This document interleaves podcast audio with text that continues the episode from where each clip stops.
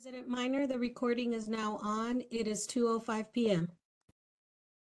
Thank, thank you, thank you, Elizabeth. I am using my gavel to call to order this regular meeting of the San Francisco Civil Service Commission on Monday, September 18, 2023 at 2:05 PM. Our commission staff will read a statement with more information about our meeting today. Thereafter, our staff tell us how we're handling public comment. Before our staff starts, I'd like to take this opportunity to welcome our newest commissioner, Commissioner Vitus Leung. Welcome. We're excited to have you here with us, and you're joining us on a day we have a very full agenda. So welcome and uh, congratulations on your appointment. Thank you so much. I look forward to uh, working with the fellow commissioners here. It's a great day for me. I'm not sure what I've gotten myself into, but uh, we'll learn together. Thank you. Thank you. Good afternoon and welcome to the Civil Service Commission meeting this Monday, September 18th, 2023. This meeting is being held in hybrid format with the meeting occurring in person in City Hall, room 400, and available to view on WebEx if you have an item. The public may listen to the meeting by calling 415-655-0001 and entering access code 2660-264-6713. We welcome the public's participation during public comment periods. There will be an opportunity for general public comment on items not on the agenda at the beginning of the meeting. There will be an opportunity to comment on each discussion or action item on the agenda. Each comment is limited to three minutes. Public comment will be taken both in person and remotely by video or call-in. For each item, the commission will take public comment first from people attending the meeting in person and then from people attending the meeting remotely. Commission staff will provide further instructions on how to provide public comment via phone or video. If you need assistance accessing the meeting virtually or by phone, please call 628-652-1100. Please note that city policies along with federal, state, and local law prohibit discriminatory or harassing conduct against city employees and others during public meetings, and this will not be tolerated. Moreover, public comment is permitted only on matters within the jurisdiction of this meeting body. Commission staff will now provide further instructions on making public comment remotely. As stated on our agenda and our website, this meeting is being held remotely. For members who wish to listen and or to make public comment, the phone number is 415-655-0001. The meeting ID code is 2660-264-6713. Please make sure that you're in a quiet location and that you turn off any television or radio to reduce the reverberation so the commission can hear you. At the appropriate time, the president will ask for the phone lines to be opened. If you wish to comment on the particular item, you will be prompted to press star three. This will add you to the speaker line. The auto prompt will say that callers are entering question and answer time, but this is the public comment period. You will be queued up in the order in which you press star three. There will be an automated voice that will tell you when it is your turn to speak. When your microphone has been unmuted, you will hear us ask you to state your name and to make your comments. Commission staff will start your three minutes when you begin talking. When your time is up, I will say thank you. Next caller, please. At this point, the moderator will put you back on mute. Thank you. Executive Officer, we're ready for the first agenda item. Item number one, call to order and roll call. President Minor, Here. Vice President Favetti, Here. Commissioner Crowley, Present. Commissioner Leung, Here. Commissioner Salveson is excused. Thank you. We're, we're ready for the next agenda item. Item two, request to speak on any matter within the jurisdiction of the Civil Service Commission, but not appearing on today's agenda. Uh, members of the public and attendees, this is your opportunity to address the commission on any matter within the subject matter jurisdiction of the Civil Service Commission. If you're in the room, you may come to the podium. If you're on the telephone, you may press star three now, and you have three minutes. Yeah, my name is Steve Zeltzer. I'm with the United Front Committee for a Labor Party. And I'm uh, here to uh, call about the, uh, to talk about the stabbing of a social worker last week in San Francisco in the Tenderloin. She's a member of SEIU 1021. And uh, apparently, the stabbing of a city employee is not of great importance to the city. Uh, I wonder why. Why isn't that an issue for San Francisco, the city of San Francisco? No comment from the mayor, no comment from the human resources director. It's okay, I guess, if city workers get stabbed. That's what I think the silence is about. And uh, from what I understand, the city worker had complained about the conditions, the threats from a resident, and nothing was done to protect her. So I hold the city and county of San Francisco and you commissioners as well, the manager, the human resources manager, executive director for responsibility for this. What are you doing to protect city workers who work in the Tenderloin? And a, a lot of this has to do with privatization, outsourcing the, the robo taxis, getting rid of drivers. Uh, and I think that uh, you have in front of you $250 million uh, outsourcing to computer companies. That could be done by city workers. There's massive outsourcing and privatization of public services in San Francisco through nonprofits and others, and there's no oversight. There's no oversight of this money. Where's it going? One of the reasons we have a big corruption scandal in San Francisco in department after department is there's no oversight. There's no responsibility. And this commission should be involved in that development of oversight. Apparently, there is no oversight. Uh, money is being granted and and to these uh, uh, contractors, private non-contractors, and then they just add more and more money. The EPIC program is another example of that.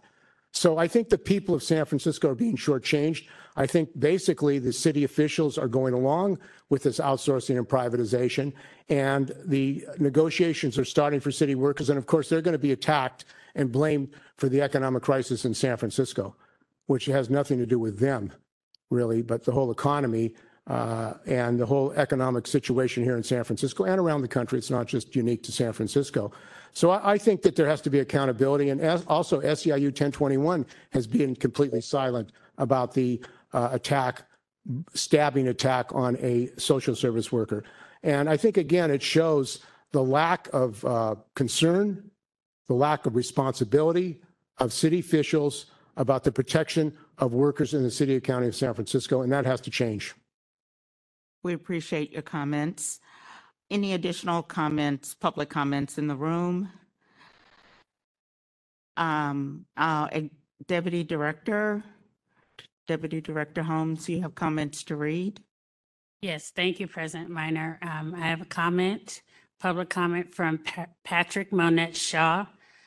Says, Dear President Minor and members of the Civil Service Commission, this is testimony about an issue not on today's Civil Service Commission agenda. As I testified during the Civil Service Commission August 21st meeting, there's definitely a problem with commission follow-up monitoring and oversight of personal services contracts once they are approved by the Civil Service Commission. And city departments have obtained authority under a PSC to begin issuing contracts. Take, for instance, the Department of Public Health. The Civil Service Commission previously approved PSC 49607 1516 for DPH with an authorization amount of 17 million as the approved amount. But the table below shows SFDPH has subsequently issued at least four contracts citing PSC 49607 1516 in the actual contract language as the authority to outsource the contracted services. The four contracts issued exceed the au- authorized PSC amount by at least 5.8 million. And there is a table that describes that on the um, letter.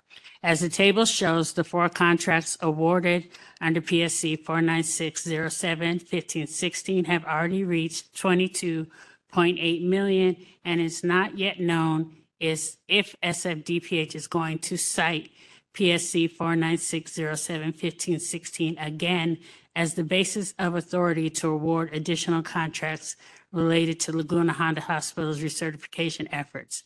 What this suggests is that the Civil Service Commission does not currently have a system in place to provide oversight of whether contracts eventually awarded by city department actually end up exceeding the authorized amounts approved under personal service contract approved by the Civil Service Commission.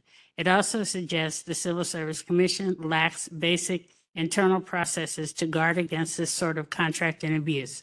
It is not known how many other city departments have done the same sort of contracting by issuing actual contracts that exceed the amount authorized in any given approved PSC number, nor is it known whether SFDPH has done this before with other PSC award numbers and whether this may be, be uh, part and parcel of SFDPH pattern and practice. The Civil Service Commission should work with the City Controller's Office to develop and implement an automated tracking system to identify situations in which city departments issue contracts valued at more than their authorized PSC numbers. It is clear that existing oversight and tracking tools in Data SF and other databases may be inadequate and may not currently. Thank you. Uh, Thank you, Deputy Director Holmes. Uh, Elizabeth, are there any callers on the line? President Minor, we have two callers. I'm going to uh, unmute the first caller. Thank you. Caller, please state and spell your name for the record. Yes, it's Patrick Monette Shaw. While I appreciate Deputy Director Holmes reading that letter into the record, I did not ask her to do that. Instead, I asked her via email to forward that letter to each member of the Civil Service Commission. I did not intend for her to read the whole letter into the record, but I want it distributed by email to each commission member. Um, I uh, want to add that that two-page letter I sent her itemizes the four contracts by contract number that SFDPH actually issued under PSC 49607. And I want to reiterate that the Civil Service Commission has claimed that there are, I'm sorry, that I, I think it was uh, either DHR or the city administrator who claimed that there were sufficient um, electronic search methods to track uh, contracts in the city, including in SM, um, Data SF. But that's simply not true because there's no mechanism that links the PSC number issued that are cited in actual contracts to link the actual contract back to the PSC award number. You guys need to fix this problem. And again, um, I if I wanted Director Holmes to read a lengthy letter into the record, I would have asked her for that. But that is not what I asked her. I asked her to forward that letter to each uh, of the commissioners. Thank you. Uh, Caller, this is President Minor. Your letter was in fact forwarded to all of the commissioners in advance of the meeting, and we all had an opportunity to read it.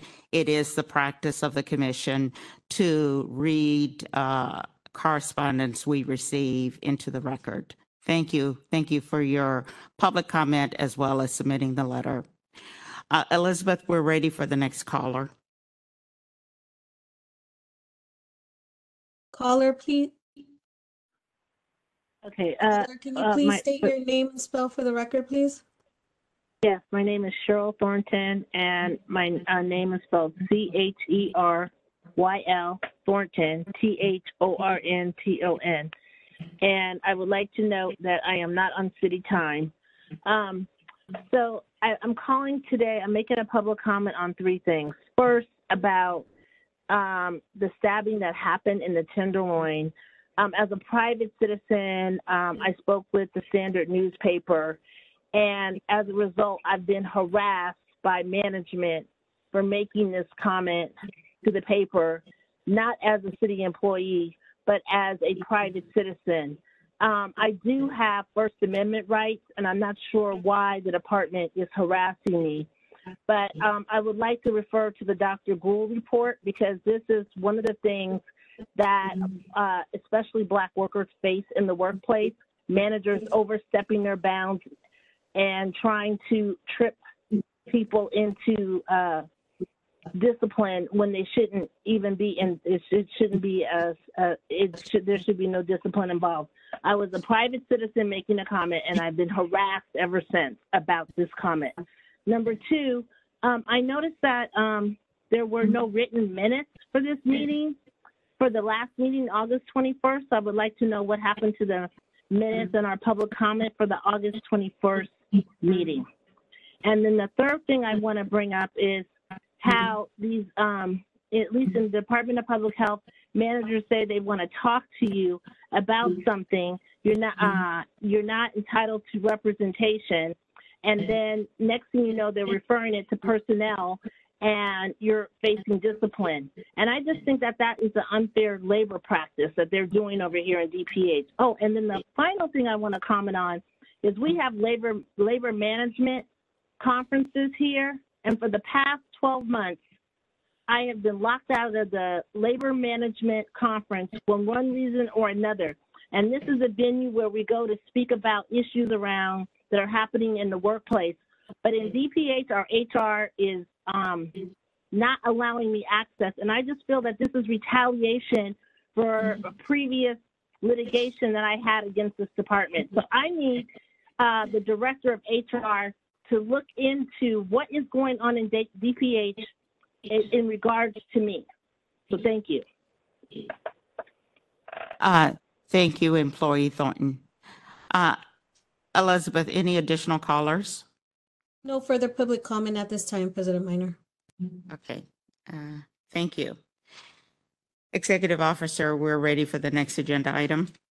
Item three, approval of minutes, regular meeting of August 21st, 2023. Recommendation, adopt the minutes. Commissioners, I do need uh, to make an amendment to the minutes. We were recently informed that uh, at the August 21st meeting, we read aloud a submit, a written submission by Patrick Monette-Shaw for um, and it was to be included uh, in the minutes, not to be read aloud for public comment. Um, and um, under Sunshine Ordinance Section 67.16, that is permitted if it's 150 words or less. So we wanted to make the announcement that the minutes will be amended to include the written summary that was submitted by Patrick Monette-Shaw from the last meeting.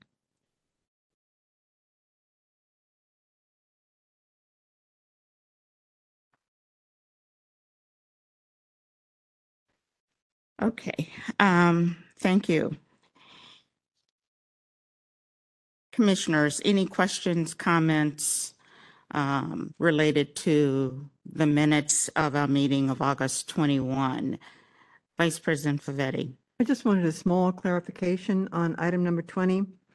Um, I know I re- requested the report back on the Civil Service Commission, I just that it be placed on the, the um, consent agenda rather than the regular agenda. Yes. Um, I'm sorry, Commissioner, Vice President Favetti, you were not talking in the mic. Oh, Which one is it? um, it's a very small change Uh-huh. under item number 20, Commissioners' announcements and requests. Mhm. to clarify and to add the wording after the word rep- um, quote, report back to the Civil Service Commission on PSC reports that be, they be placed on the consent agenda instead of the regular agenda. Okay, thank you. Would- O- Okay, if we could have a motion and a second to approve the minutes of our August 21, 2023 meeting um, as amended uh, by the comments made at today's meeting.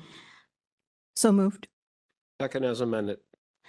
We have a motion and a second to approve the minutes of our August 21 meeting as amended at today's meeting. If you have public comment on the motion, you may come to the podium or press star three now. President Minor, we do have public comment. Okay. Uh, We're ready for the public comment. A speaker, please state your name for the record. Okay, it's Patrick Monette-Shaw. You should have the spelling of it. I want to thank the commission for acknowledging that these minutes needed to be amended to include my 150 word public comment. Thank you for doing that. Uh, this afternoon, I will withdraw the sunshine complaint to save uh, the Sunshine Ordinance Task Force time, to save you time, and to save me time. Just FYI, I have been a Sunshine Ordinance uh, watchdog for going on 20 years. I have affected change uh, uh, with uh, ensuring compliance by various boards and commissions by winning many, many, many of my sunshine complaints, including at the retirement board, the uh, San Francisco City Employees Retirement System. Um, I had the same battle about getting uh, my 150 word uh, written comments included in their meeting minutes. So I am glad that you guys have come to your senses, that I have brought to your attention the rules of the Sunshine Ordinance. So thank you. I will withdraw that complaint to save everybody time. Um, I just submitted uh, testimony a few minutes ago for three separate agenda items on today's agenda, also for inclusion in the meeting minutes of today's meeting. So be on the lookout for that email.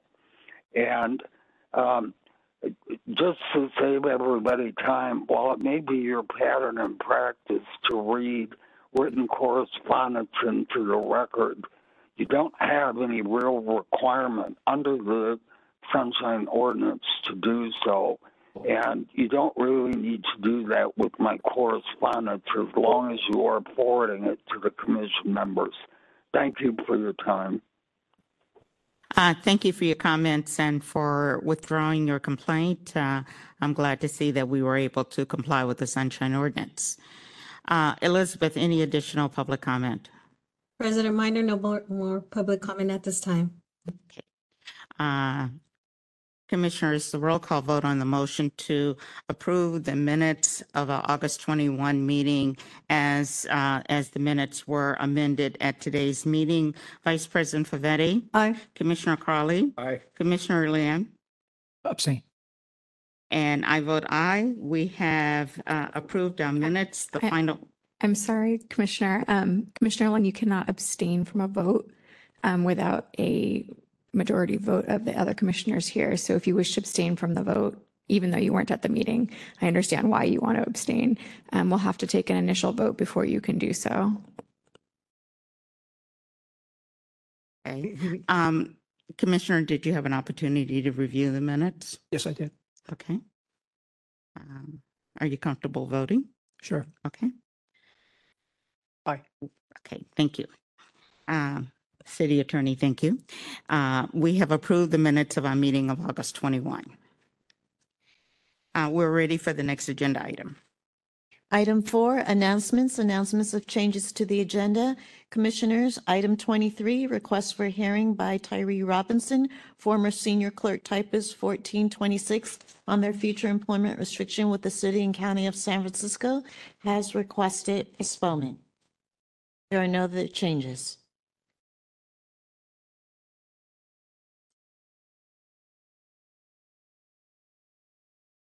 Was that postponed to a date certain?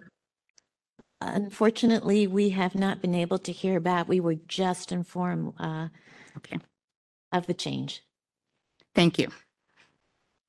Um, we're ready for the next agenda item. Item five, Human Resources Director's Report. Director Isen, good to see you. We're ready for your report. Madam President.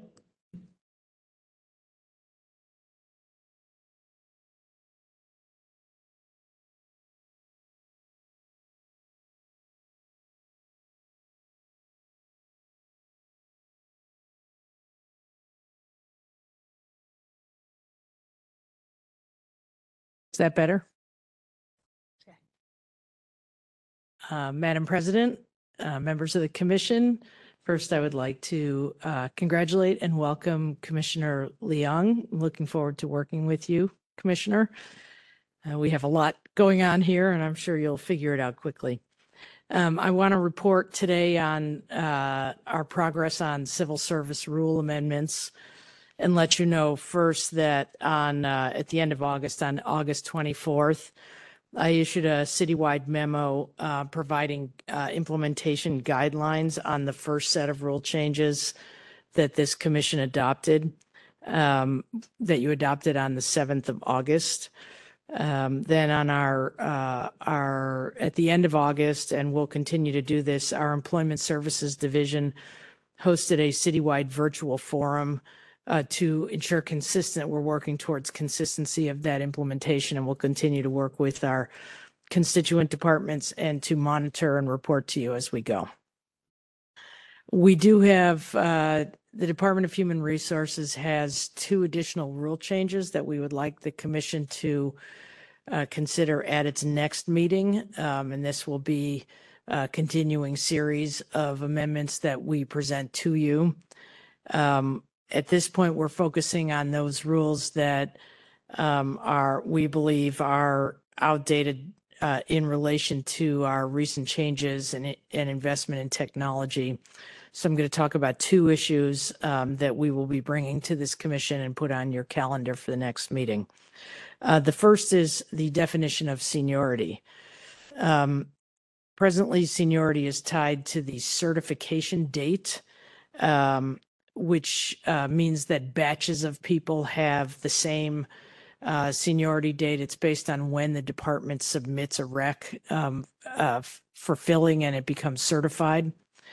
Um, this presents some significant systems problems, and we're going to be proposing that the seniority date change from certification date to appointment date for all new hires going forward.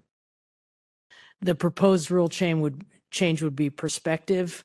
It would not affect uh, citywide seniority date for any current employees uh, in any class to which they've been appointed. Um, the proposed change would align our practices with the changes in technology and would allow us to create system efficiencies, which we'll explain in the report that we submit to you um, in advance of your meeting on October 2nd. The second um, rule change that we would like you to consider is to make um, the rule of the list the default certification rule for all uh, continuous testing.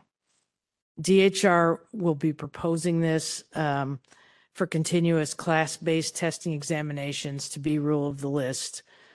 Um, the proposed rule changes um, allow us to modernize our testing process similar to what we just did with administrative analysts and others. Um, will create system efficiencies, will reduce the time to hire, and it, and it will allow us to um, continue uh, to be able to hire uh, in classifications with high vacancy rates and high turnover rates. We'll also be bringing this to you at your meeting of October 2nd. Um, we believe that this is a, a change that would make a lot of sense. Um, it would allow us to keep our candidate pools refreshed. It would allow um, applicants um, to be uh, to continue to use our technology and to be able to consider applicants as they come to us. Um, so we're looking forward to presenting our staff reports to you on these two items and for you to take up these issues. Um, that is my report for today, and I'm uh, happy to take any comments or questions. Director Isen, thank you. Uh, Commissioner Crowley. Director Isen, I suspect along with this, there's a meet and confer element and are, you're going to continue to do that, I suspect. For, similar to how we did the last rule changes, we'll present to you. Um, You'll, if you're comfortable with them, you'll uh, adopt, uh, it'll be a te- a tentative action pending meet and confer. Thank you. No further questions, Madam Chair. Vice President Favetti. Uh, and especially with regard to seniority and uh, those other issues, uh, it would be really important to make sure that we go through a lot of different scenarios and take on what happens when people transfer from one department to another, determining citywide seniority versus departmental seniority, um, and the number of uh, transitions and restate reinstatement rights, ensuring that people are not inadvertently inadvertently losing rights that they would previously have had. And that would be one of my concerns, making sure that the beauty of our system at this point is that in fact, we have very few people who actually are not laid off completely because it's built in so that the system absorbs different, different budgetary cuts by department uh, and allows for uh, reemployment rights automatic as far as once a person reaches a civil service seniority. Also, it would be able to, important to be able to distinguish between those individuals who do have civil service rights uh, versus those that are, they may be provisional or exempt. So that's just my commentary. I'm looking forward to seeing how that work plays out and see how that, uh, that, that the exercise, the, the layoff exercises work. It's actually a misnomer in a sense. It's not really layoff. It's, it's, um, reemployment, I would say. Okay, uh, Commissioners, any additional questions or comments for Director Isen? Okay, we will, uh, as we started to do, uh, take public comment on Director Isen's uh, report to the commission. If you have public comment, you may come to the podium if you're in the room. If you're on the telephone, pre- uh, press star three now. President Minor, no public comment at this time. Okay, we have public comment in the room. Please come to the podium, state your name for the record. Hello, my name is Jesse Stanton. I'm a rank and file member of SEIU 10 to 1, uh, shop steward, and I'm employed with the San Francisco Human Service Agency. Um, I uh, have previously, before that, thank you for having me this afternoon. Uh, previously, before this body, I expressed concern about rule of the list and continuous testing with some specific recruitments that were being uh, tried on a trial basis. I uh, would like to reiterate my concern that I feel like, in the absence of de identification, especially, the rule of the list with the continuous hiring is an invitation to explicit bias in the hiring process, and it cuts against the uh, uh, merit system that this this body is uh, is present to uh, maintain. And so I, I just uh, I, I look forward to seeing the actual substance of the changes. But I uh, would like to reiterate my concerns about explicit bias in the hiring process being facilitated rule of the list and uh, continuous testing, especially in the absence of de-identification. Thanks for your time. Thank you.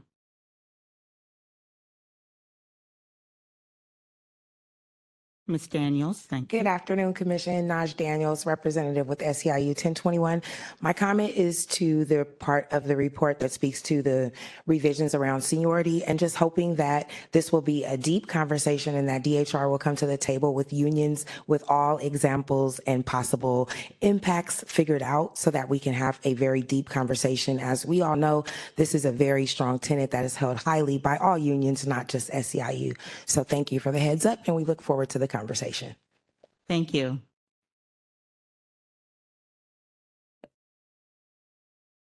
Steve Zeltzer, United Public Service, United Front Committee for a Labor Party. I, I think that the attack, ongoing attack on civil service uh, rules and protections for city workers uh, is is apparent in this thing. Uh, it used to be the top three uh, on the test got the pick, but then they made open the list. And this has allowed more nepotism, corruption in the city, employment. And it's not merit based, is what a manager wants, and they hold back on employment.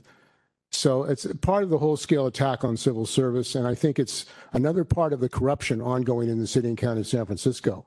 So I would say we should go back to the rule of three and not dispense with good civil service protection, which is where you're going at this point, and the, and the manager of the human resources director is going. Uh, it's harmful to city employees. Uh, why take a test if you're going to have nepotism operating in the city county of San Francisco? That's what's going on. Uh, people get, people have been employed who don't even take a test temporarily.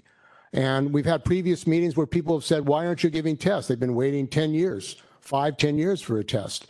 We have to protect civil service. We have to protect professionalism in city and county of San Francisco. And we have to stop the nepotism and cronyism that's going on in employment in San Francisco civil service, which leads to this corruption crisis that we're in right now. Thank you for your comments. Any additional comments on Director Isen's report? Director Isen, thank you. Look forward to a meeting of October 2nd and the ongoing work to uh, improve our rules. We are ready for the next. We're ready for the next agenda item. Item six, Executive Officer's Report, response to the Commission's request on selected pending appeals, recommendation, accept the report. Commissioners, at the meeting of August 21st, 2023, Vice President Kate Favetti requested an updated status on the selected appeals below. Um, At this time of the 14 appeals, the Commission Office is still waiting uh, for updates on two of the appeals. Are there any questions? Uh, Vice President Favetti. I guess, um, I was looking at uh, particularly 0136-16-7 request for um, hearing on future employability with the city and county on page two, item number one. Um, it, it appears that there was a grievance, that it was resolved. And I was wondering if there is a possibility we just notify the department that it be calendar the first week in November. And see what kind of response that we have received and just to be able to resolve it, because this is twenty sixteen, at seven years. Um, it seems that we, since the the grievance has been resolved, that we should be able to um, then resolve the appeal on the future employment of this individual. Um, and then I think that was the one that I had, uh, the biggest concern on. Um, know that you don't have the, uh, there was one other appeal that you haven't heard yet. Um, I don't know if it's, if you're gonna be, are you in communication at all with the department? Yes, I have to say that uh, of the 14, uh, I mean, um, at least 12 of them were very quick in doing research and getting back to us because they understood that we were required to report back to the commission. We were just having difficulty on the last two. So uh, unless there- there's a a objection um, from the department or uh, any commissioner, um, it just seems that since uh, for the sheriff's department issue, since it was filed in 2016, the grievance was resolved in 2017. um, It just seems to me that we should just move it on the calendar. It's um, justice delayed and that sort of thing. For the first meeting in November, we Mhm. decide? Okay. Yes, I think we're going to have a heavy calendar on October. And this also gives the sheriff's department, I believe it's the sheriff's department, right? Adequate time to be able to respond and prepare. Okay. As well as the appellant. And with that, Uh, thank you, Vice President Favetti. Are you ready to make a motion? Uh, any, any additional questions to Executive Officer about pending appeals? Okay, uh, you ready for a motion? yeah, I would move to accept the report. Thank you very much. Second. We have a motion and a second to accept uh, the staff report on um, updated information on uh, pending appeals before the commission. If you're in the room and you have public comment, you may come to the podium. If you're on the telephone, you may press star three now. President Minor, no public comment at this time. Thank you. Commissioners, roll call vote on the motion to accept the report on the updated information on appeals pending before the commission. Vice President Favetti? Aye. Commissioner Crowley? Aye. Commissioner Leung? Aye. And I vote aye. We have uh, approved the motion. Uh, Thank you. We are ready for the next agenda item. We are now on the ratification agenda. All matters on the ratification agenda are considered by the Civil Service Commission to be non-contested and will be acted upon by a single vote of the commission. There will be no separate discussion on these items unless a request is made, in which event the matter shall be removed from the ratification agenda and considered as a separate item. Item seven, review of requests for approval of proposed personal services contracts. Recommendation of the Human Resources Director, adopt the report, approve the request for proposed personal services contracts, notify the Office of the Controller and the Office of Contract Administration. Uh, Commissioners, we have in front of us the ratification agenda, uh, agenda item number seven. Uh, Please indicate uh, if there are any items that you'd like to have pulled from the ratification agenda. Um, If you would indicate the department and the PSC number. Vice President Favetti? Okay, that would be uh, 54369-2324 for emergency management. I have one question on that, and I have a question on 41489-22, or excuse me, dash 2324, Public Utilities Commission.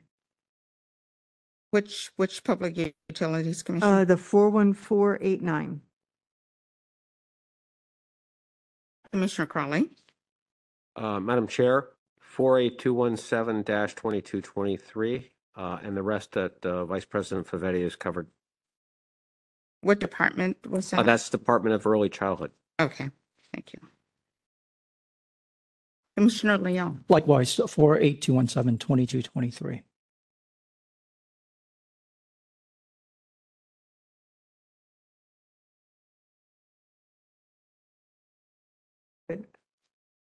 Okay. Um, we are ready, we have a, we're ready for a motion and a second to approve the ratification agenda minus the, I have three pulled contracts, is that correct? Uh, minus the three pulled contracts. I would move to adopt the report and approve the request for proposed personal services contracts to office, uh, to notify the Office of the Controller and the Office of Contract Administration. Second. We have a motion and a second to approve the ratification agenda, agenda minus the three pulled contracts. If you're in the room and you have public comment on the motion, you may come to the podium. If you're on the telephone, press star three now.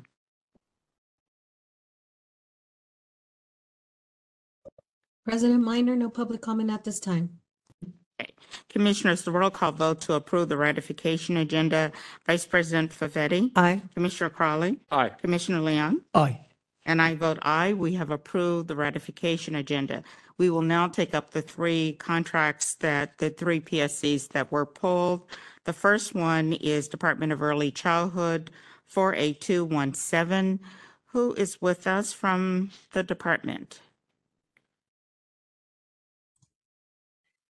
Good afternoon, Commissioners. Um, Ingrid Mesquita, the Executive Director of the San Francisco Department of Early Childhood.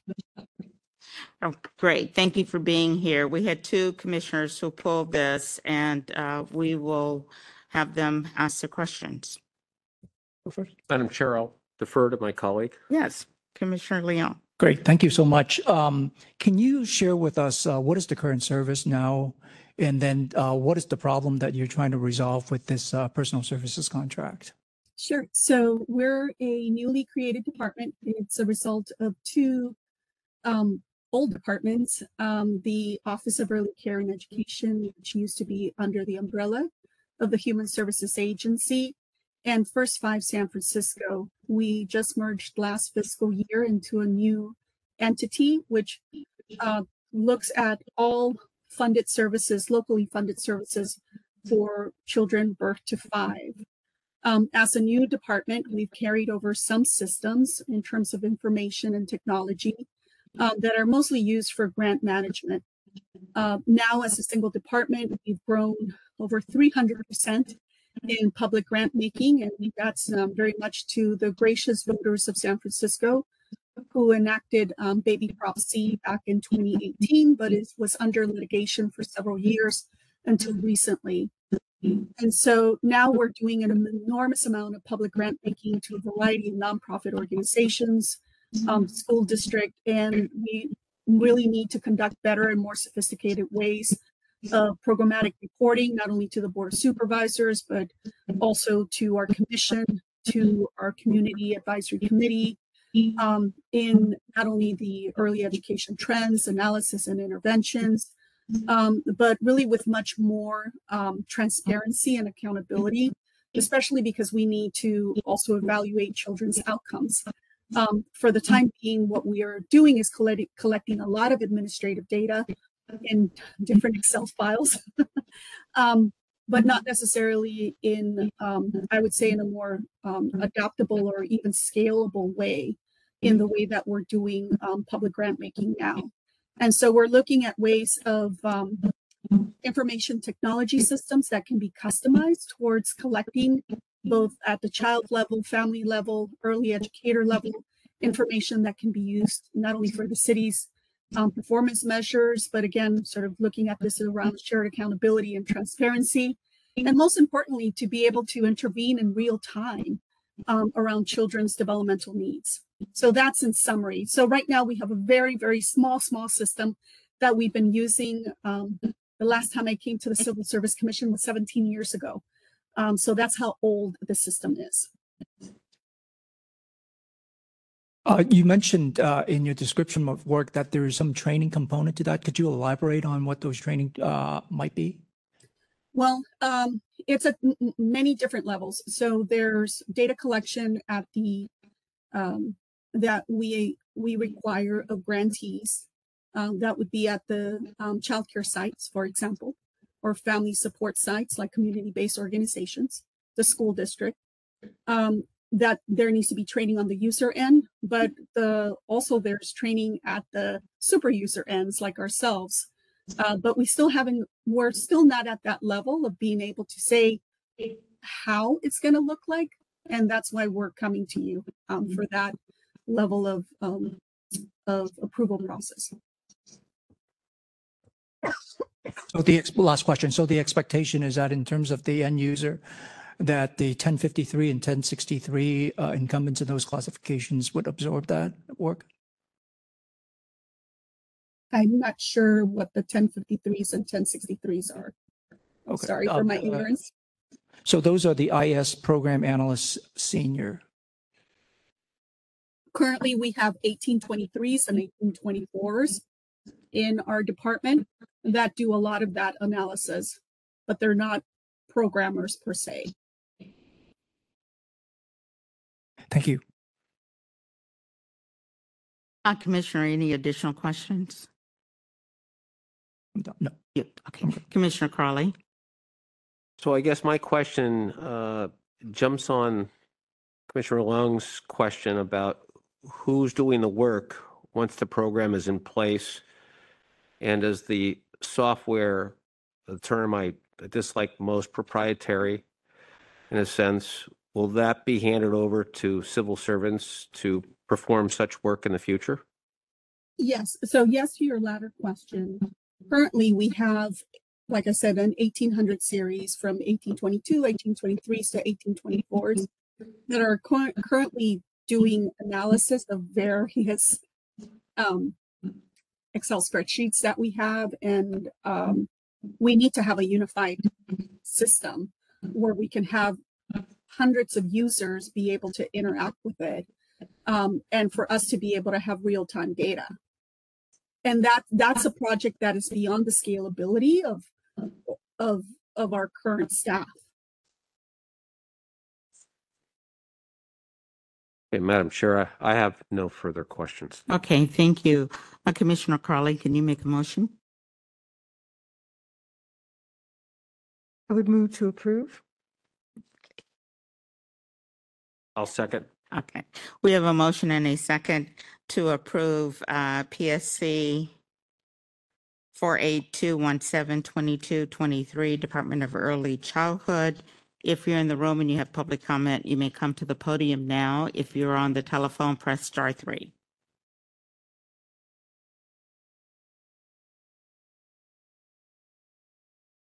President Minor, no public comment at this time.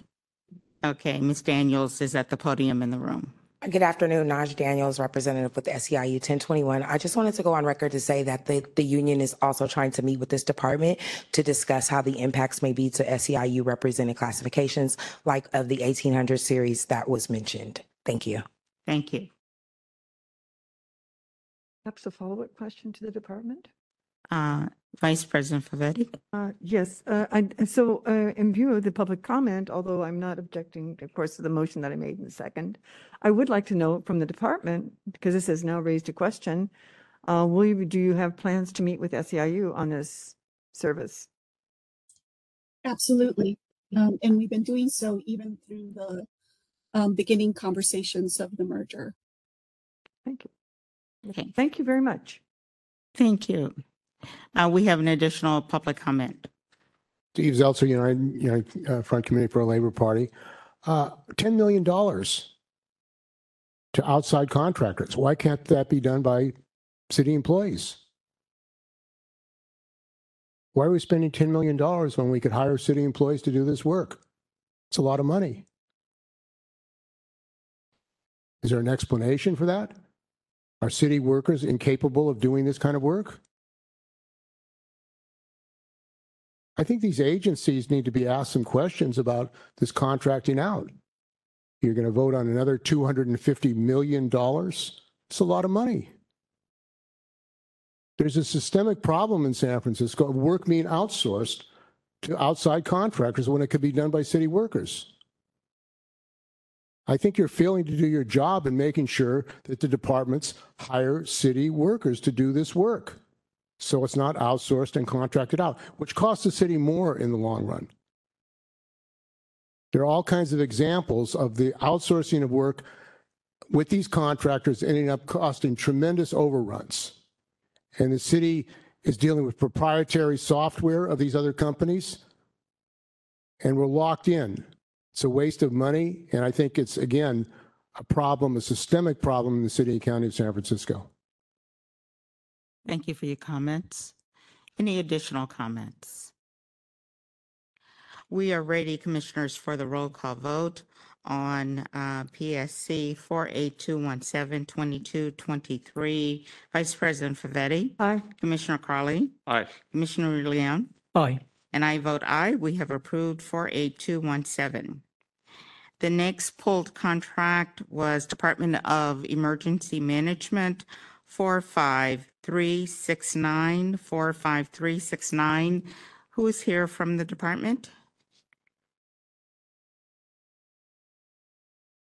Uh, Juan Soto with the Department of Emergency Management. Okay, Oh, thank you for being here. oh, welcome. Uh, Good afternoon. Um, My question has to do with the length and the reason for the length of this contract. We have 10 years here. And uh, I was wondering if you could expand a bit on what you have indicated in um, 1E about the request to that is in excess of five, five years. Um, I did not get a clear idea as to why the 10 years is needed. And so I would appreciate if you could um, expand on that. Okay, so the contracts, we, we need the contract for nine years for the maintenance of the NICE, sys- uh, NICE system. So we're gonna have the installation of the NICE system products by the NICE uh, company. And then we have a service agreement to maintain the system for their experts. Perhaps it would be helpful to roll out or to describe your, your timeline rollout. Yes, so we're gonna have the deployment of the devices in the first years. And then every year, they're gonna have a general maintenance, maintenance of the system. In the first uh, four years, the idea is to upgrade the software of the equipment. And then the, every year is gonna be a regular maintenance of the system, making sure all the services and, and capabilities are up to date. So are you anticipating that you would be issuing a contract within or, or complete or complete the uh, start of the contract within a year? And then that the contract would go for nine years? Oh, we anticipate to complete the process for this contract by December this year. And then the, the, the contract will start nine years, And so you're looking at a nine-year contract? correct? Uh, Fixed time? Correct. Okay. Um, I don't have any problems as far as with the contract itself, unless other commissioners have uh, other questions. I'd like an elaboration on in terms of why nine years. Yes. Mhm. Can you explain why nine years and not eight or 11? I mean, why? Well, The, the current contract is five years. And it turned out to be kind of a short time. So nine years will give us enough time to install this software and also do other integrations with other um, other con, other equipment that we also deployment deploying for the Department of Emergency Management, like the new CAD system. So this this system can integrate with this other system, but the CAD system will be integrated like within five years. So if we can extend this contract to nine years, we can also integrate the CAD system as a, one of the features, and that would be beneficial for the city. And if you're not satisfied with the contract, do you have a way to unplug it? Correct, yes. Yeah, there's a clause that would allow us to stop the contract if there's any issues. Well, why not we have you report back in five years, uh, just as a standard measure as to how the, the contract is progressing? And whether you're satisfied with the services and whether you're going to be continuing on for the next five years? Well, we are very satisfied with the NICE Corporation. Uh, they are the only sole, sole pro- provider of this system.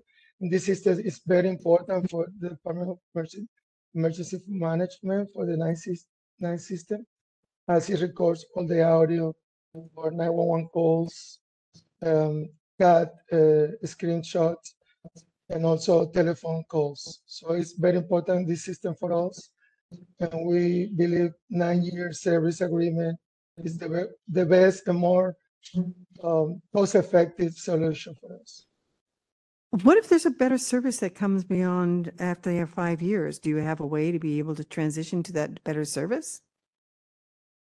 I think we can include that in the contract.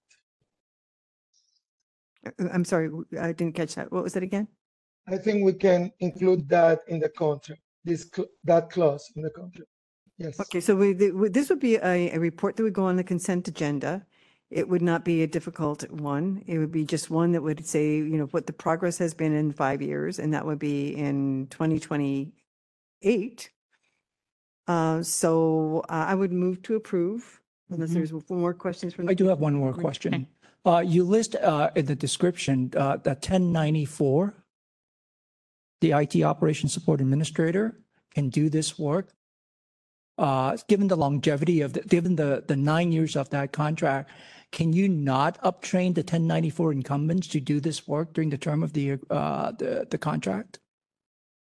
Well, we have very qualified people in the city of San Francisco that can be trained to to help monitor the system.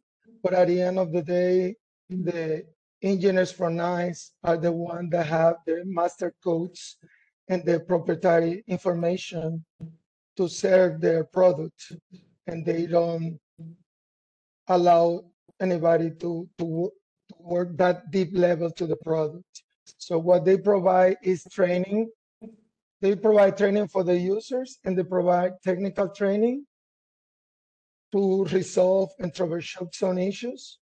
But we need them to do system upgrades and deep troubleshootings. And there's no other way around because they are the owners of the product. Mhm. Well, Um, Commissioner Leung, additional questions? no, I was just going to say, unless there's additional questions, I would just move to approve, No, I uh, subject to a five-year report. Okay. Is there a second? Second. We have a motion uh, to approve 45369, uh, subject to a report back in five years, which will be uh, December of 2028. Uh, If you're in the room and you have public comment, you may come to the podium. If you're on the phone, you may press star three now.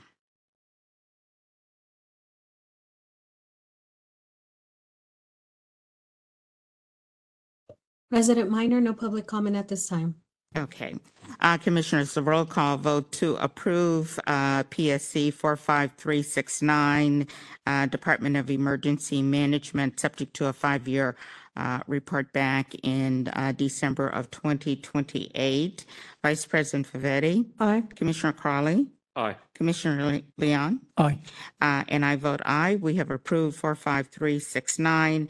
The final contract proved, uh, uh, pulled was uh, PUC 41489 2324. Who is with us from SFPUC? Be me, David Carter. Mr. Carter? Yes. Here, This okay. is a very simple question. Could you tell me what funding source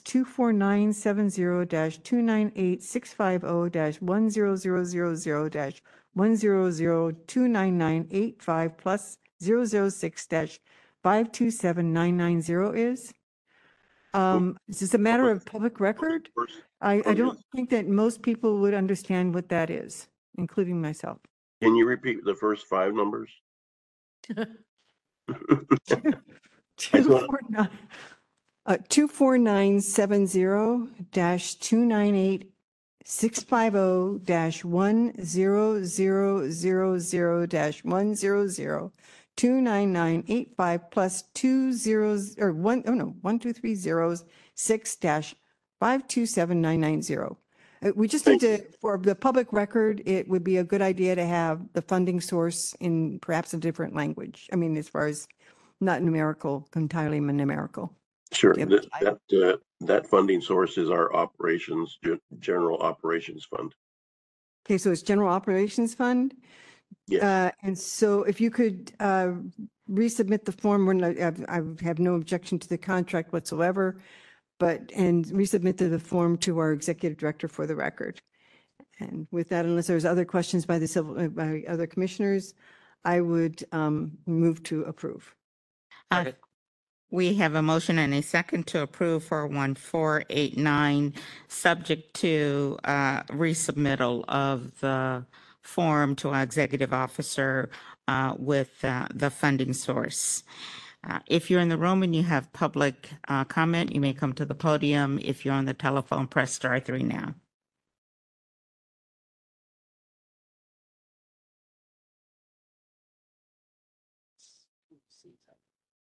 President Minor, no public comment at this time. Thank you. The roll call vote, Commissioners, to approve 41489 uh, PUC, SFPUC. Vice President Favetti? Aye. Commissioner Crowley? Aye. Commissioner Leung? Aye. And I vote aye. We have approved 41489. Thank you.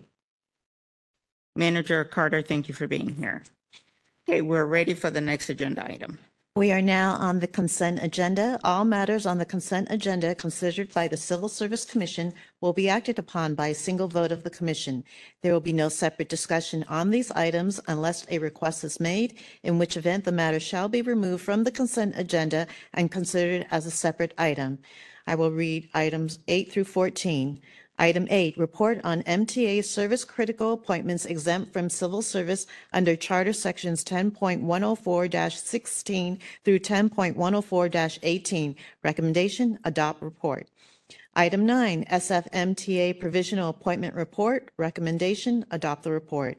Item 10, SFMTA Position-Based Testing Report for fiscal year 2023. Recommendation, adopt the report. Item 11, Annual Report on the City and County of San Francisco Pre-Employment Conviction History Program for fiscal year July 1, 2022 to June 30, 2023. Recommendation, adopt the report. Item 12, Status Report on Airport Personnel Service Contract Number 41953-1819. Recommendation, adopt the report. Item 13, Status Report on Airport Personal Service Contract Number 48165-1819. Recommendation, adopt the report. Item 14, appeal by Whitney Barca of the Human Resources Director's determination that investigative findings did not establish appellant's complaint of harassment and retaliation. Recommendation postponed to the meeting of October 16, 2023, at the request of the appellant. Okay, thank you. Uh, We have a full consent agenda and uh, items A through 13 represent significant work from several departments. Uh, We appreciate the effort and the annual reporting. Um, Commissioners, please indicate if there are any items that you would like pulled from the consent agenda for further discussion. Uh, Vice yes. President Favetti. Oh, yes, item number eight, I just have a couple of questions. Number 10 and 11, I have a question that ties into item number 17. I may, um, just as far as background investigations, Okay. but I also wanted to say kudos. Mhm. The great. Great. Uh, Commissioner Crowley, I have none, Madam Chair. uh, Commissioner Leung. Still thinking. Okay.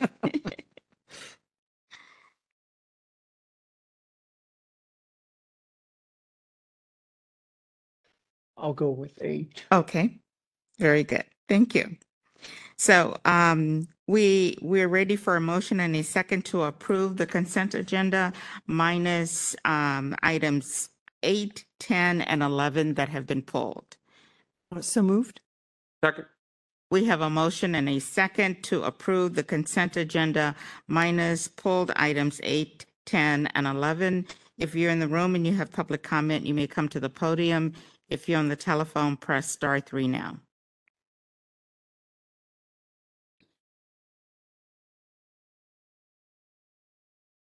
President Minor, no public comment at this time. Thank you. Commissioners, the roll call vote on the consent agenda minus uh, pulled items eight, 10, and 11. Vice President Favetti? Aye. Commissioner Crowley? Aye. Commissioner Leung? Aye. And I vote aye. We have approved the consent agenda minus pulled items eight, 10, and 11. Uh, The first pulled item is MTA Service Critical Appointments. Manager Miles, welcome and thank you for being here. Thank you, Commissioners. My name is William M- Miles uh, II, SFMTA Talent Acquisition uh, Manager. I Also have with me virtually today for any questions if we need to research them, Kitty Wong, who is our Division Services Manager. Thank you. Uh, Welcome, Mr. Miles. Uh, Good to see you. I just have a question on a couple, I just, in fact, a clarification. It's on the, um, the exempt um, uh, 5502, well, it's not just, yeah, it's 5520, 5500 series. Um, And it's still for the appointments that have, it appears that they have expired um, as of the, of 2021. And then there's an example, or the, a, a, uh, what I really want is the, there's an explanation, and I just wanted to sort of get an idea of what is this, does this mean? The project rescope approved by project manager committee, pre-employment process in, in progress, or interviews in progress. But if it's expired, I'm trying to figure out how would you be, uh, just how that all ties in. Thank you. Um, So yes, for those positions, for our project managers, we go through a special review committee. Um, That's called our project management committee. I actually forget all the time what the O stands for, but it's called PMO. Um, but essentially, this committee reviews all of our project positions to make sure that they are truly projects that we are moving forward with, as well as to make sure that they are at the right appropriate level. Um, for some of these positions, they definitely had gotten behind in those reviews by the committee. Um, these ones have been moving forward with the project's rescope, which essentially means, if you can imagine some of our projects like Central Subway, FART, be it uh, the Van Ness, uh, which is now finished, but when it was a full project in Geary Street, uh, these are long-term projects. So unfortunately, you know, we do have with the charter that we have three-year durations for our positions, but, you know, the research is one phase of the project, then you have the implementation as another phase, you have the closeout as another phase. So this committee really looks at those phases of the project to make sure that we are actually moving forward with actually completing it, making sure we have transition of our um, knowledge of the what needs to move forward from one stage to another. Um, so these are moving forward as projects rescopes in the next stage. They just had not been processed at that time. Uh, to my understanding, they have been processed now. They just were not by July 1st is when we actually wrote up this report. So you can be re, i- so is the ex, uh, the expiration date then going to be changing from 20? Yes. Yes, it would be a brand new appointment with a brand new expiration date. What I was cur- curious about was, you know, some things like, um, you know, track and railway replacement projects, LRV re- uh, procurement program. Um, and those are kind of permanent as far as, it, it seems that that's something that's an ongoing, an ongoing kind of, it's not, I, it's almost not, it's an ongoing job position. It's, and why is it considered just a project? Yeah. versus um, Part I- of the uh, fabric of the entire Yeah, I heard one of them, LRV, which I know the answer to that. What was the other one you might have said there? Uh, oh, I'm sorry, uh, LRV procurement, um, with the citywide parking meter replacement project and, um, track and railway replacement projects. So for example, those are things that you, you just do as part of being the transportation agency. And I'm wondering why that's not part of the gen, the, the permanent budget and is considered to be a project. Yeah, thank you. Um, so there are aspects of those projects that essentially are a little bit more project based. We're starting the actual taking out um, the tracks or the meters, uh, for example, certain stages of them. So when we would have transitioned, for example, many years ago to the coin operated meters to the credit card meters and things like that. There was a big overhaul of them. Um, but then after that point, it's, you know, individual meters that break and things like that. And that's some more continuous work. So when we're talking about the broader replacement projects, we're talking about when there's actually like a full um, replacement need to just take part, and then it would turn into continuous work in the future. Um, the LRV is the one, to my understanding, that's the more complicated one because those are coming in in phases. So we're getting like a batch of our LRV, LRV vehicles for this new fleet that we're getting. Then we're getting get another batch the future year. Um, so that one, unfortunately, would last longer than we would like the other positions to be. The other ones with the parking meters, the track replacement, those should be done for sure within that three-year time period and then become continuous work. The LRVs might be a little bit longer just from when we're actually going to get the vehicles. Is there special funding attached to those? No. Uh, I do understand that I believe there is project funding, uh, federal funding and things like that attached to it. Yeah. But then eventually it becomes, a- you're saying the continuous work becomes part of the regular budget, okay? Correct. We do have many permanent civil service employees in these classes. And then these dates, these expiration dates are going to be updated then? Yes. So then, okay. that's- Either they would just completely drop off of this or like the LRVs, if we were need to move to another phase because, you know, we didn't get all of them established, then there'd be new dates. Thank you. That answers my questions. Ah, thank you. Any additional questions? Okay, Vice President Favetti, a motion? I would move to approve and accept the report and thank you very much and appreciate your explanation. Second. We have a motion and a second to um, accept the report, uh, MTA Service Critical Appointments. Um, If you're in the room and you have public comment, you may come to the podium. If you're on the telephone, press star three now.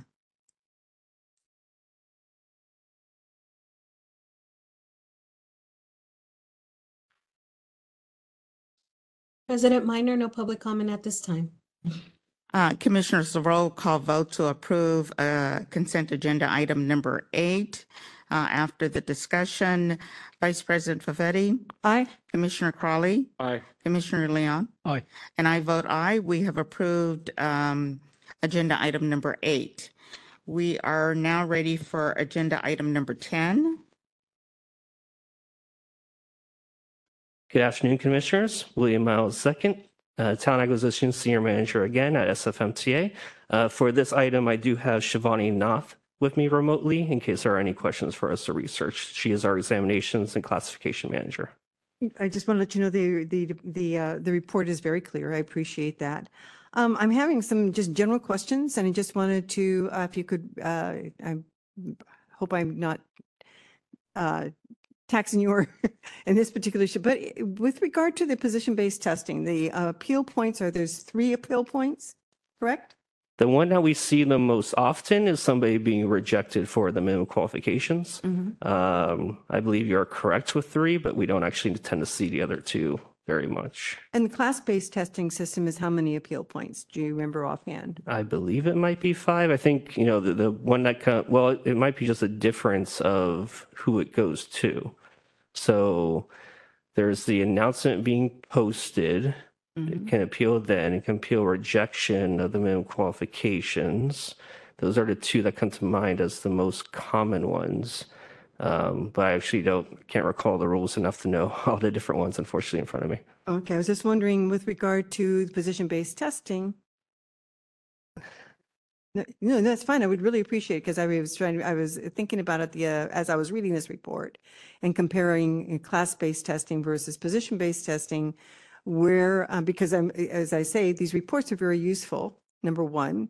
It's also that points to a success of the system. We were always very concerned when we did the, when we did establish this rule about how the appeal process was going to work and would it work?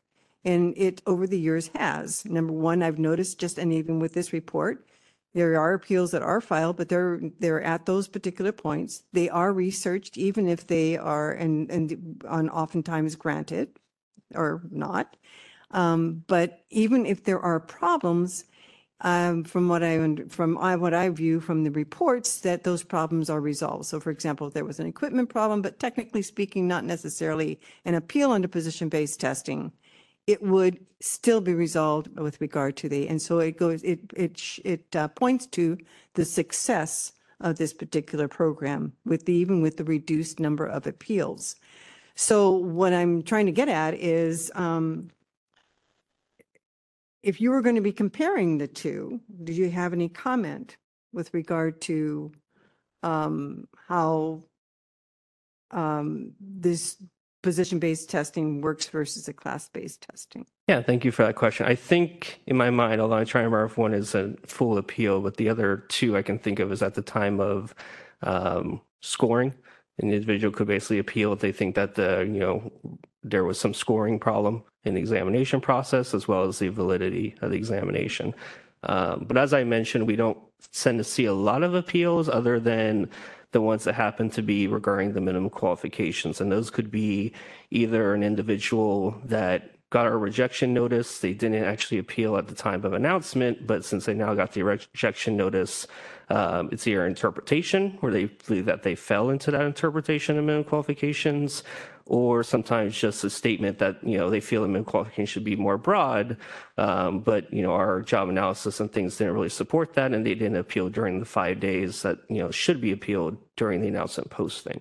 Um, as far as my opinion is the fact that we tend to have a lot of delays in the examination process simply by the writing of the reports to come here before the commission, while sometimes maybe we could actually resolve some matters more quickly um, without the report, with just responding back to the candidate and having the review be with like the division director, or whether that be human resources, um, or be, sorry, I should say Department of Human Resources, or SFMTA Director of Transportation designee, which is typically the Chief People Officer. Um, in these cases, you know, I will say like the two appeals we had that we put in this one, uh, one we did resolve internally because a person did end up meeting the minimum qualifications, so we were able to get that information, move them forward.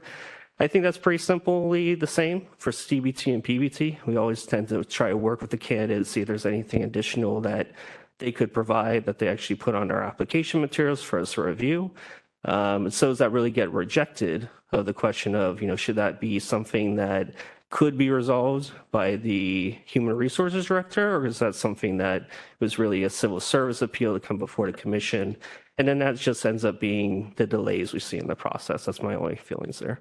So with regard to the number of um, days that it took you to hire on this particular report, do you have an average number of days?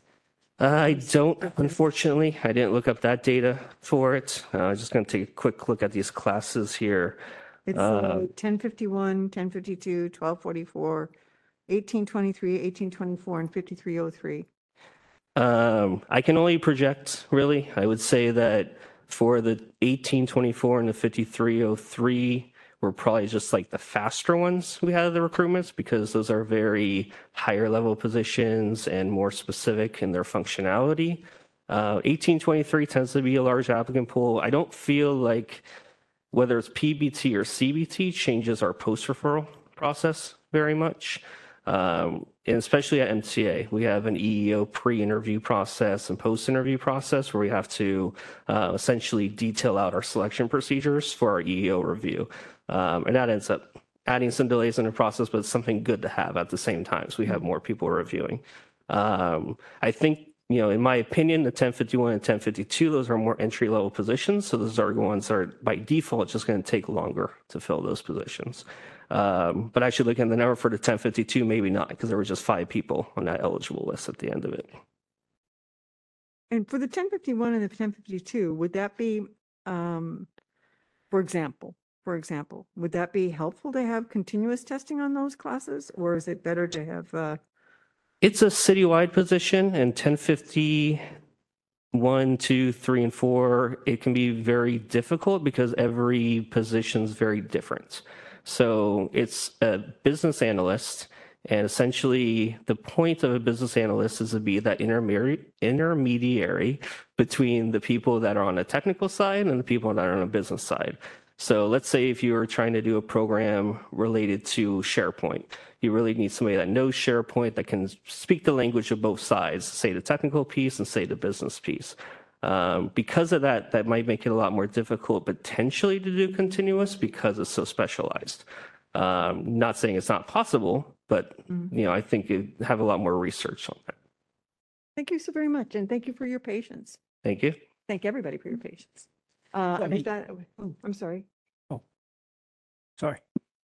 So I do have a related question to that. If you, you stay on page three, this may not, uh, it may not be related to the length it takes to appoint somebody. But if you look at the 1051 and 1052 series, especially the 1051, I noticed that there's a glaring stat there where you have a 12 months, the number of applicants was 169 for the time period that you study. But then it turned out there were only five people who were deemed qualified. Can you shed some light on that? Yeah. Especially if these are entry level positions. Yeah, so the 1052, I think I might have put it on page, I thought I put it in here as far as it, but it is our webmaster position. Um, and that position, uh, it's at the bottom of page two and three. Um, so that position really had a special condition of experience using Drupal software. Um, it is for the purpose of developing websites and applications. And despite the number of applications, not many people had that special condition experience to move forward in that part of the process. So again, it's very business related so that, you know, if a person came in with a technology background, if they didn't really know Drupal, they wouldn't know how to explain it to both the technical team and the business team to actually be successful in that position. And did you also have special con- conditions attached to the 1051 series or class? Uh, say which one you're asking? 1051. Um, to my knowledge, we did not, but I'm not sure. Um, in fact, I don't even believe Shivani would know that question, but I will check. Shivani, do you happen to know on 1051 if we have a special condition? We did not. We did not have a special condition for the ten fifty-one. Thank you. That's all. Okay. Uh, thank you. Uh, Commissioner Favetti, did you, Vice President Favetti, did you make a motion? Oh, Yes, I, I, with that, I would move to, ex- uh, to adopt the report. Thank, and thank you very much for your patience in answering. Thank you. And is there a second? Second. We have a motion and a second to adopt the report, which is SF MTA position-based testing report for the current fiscal year. If you're in the room and you have public comment, you may come to the podium. If you're on the telephone, press star three now.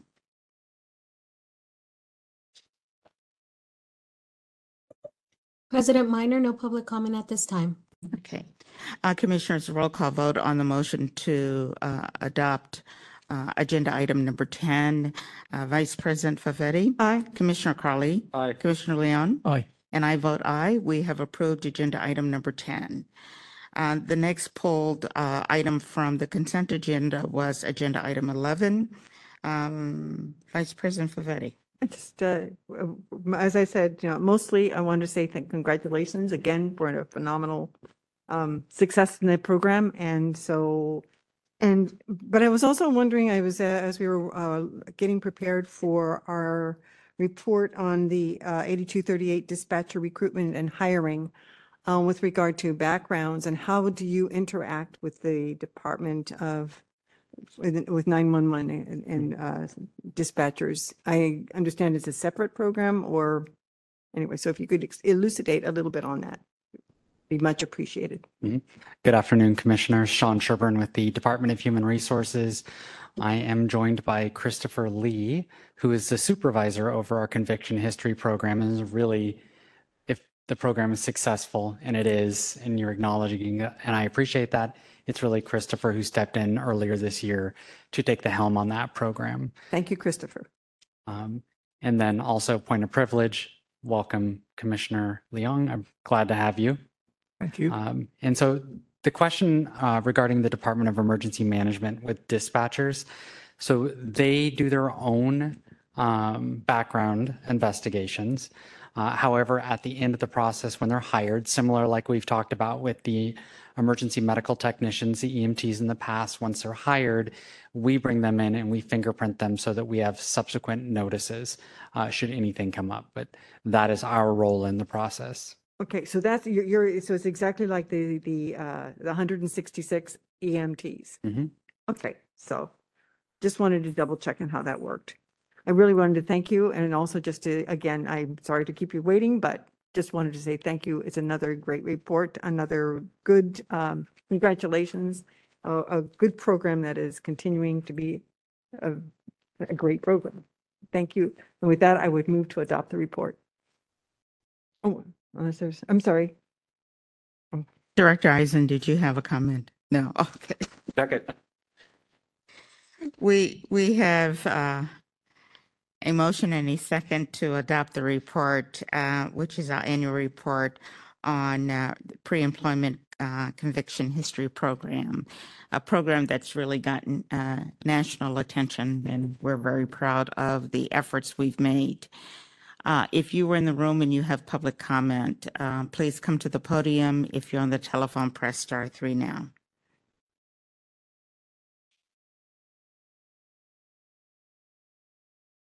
President Minor, no public comment at this time.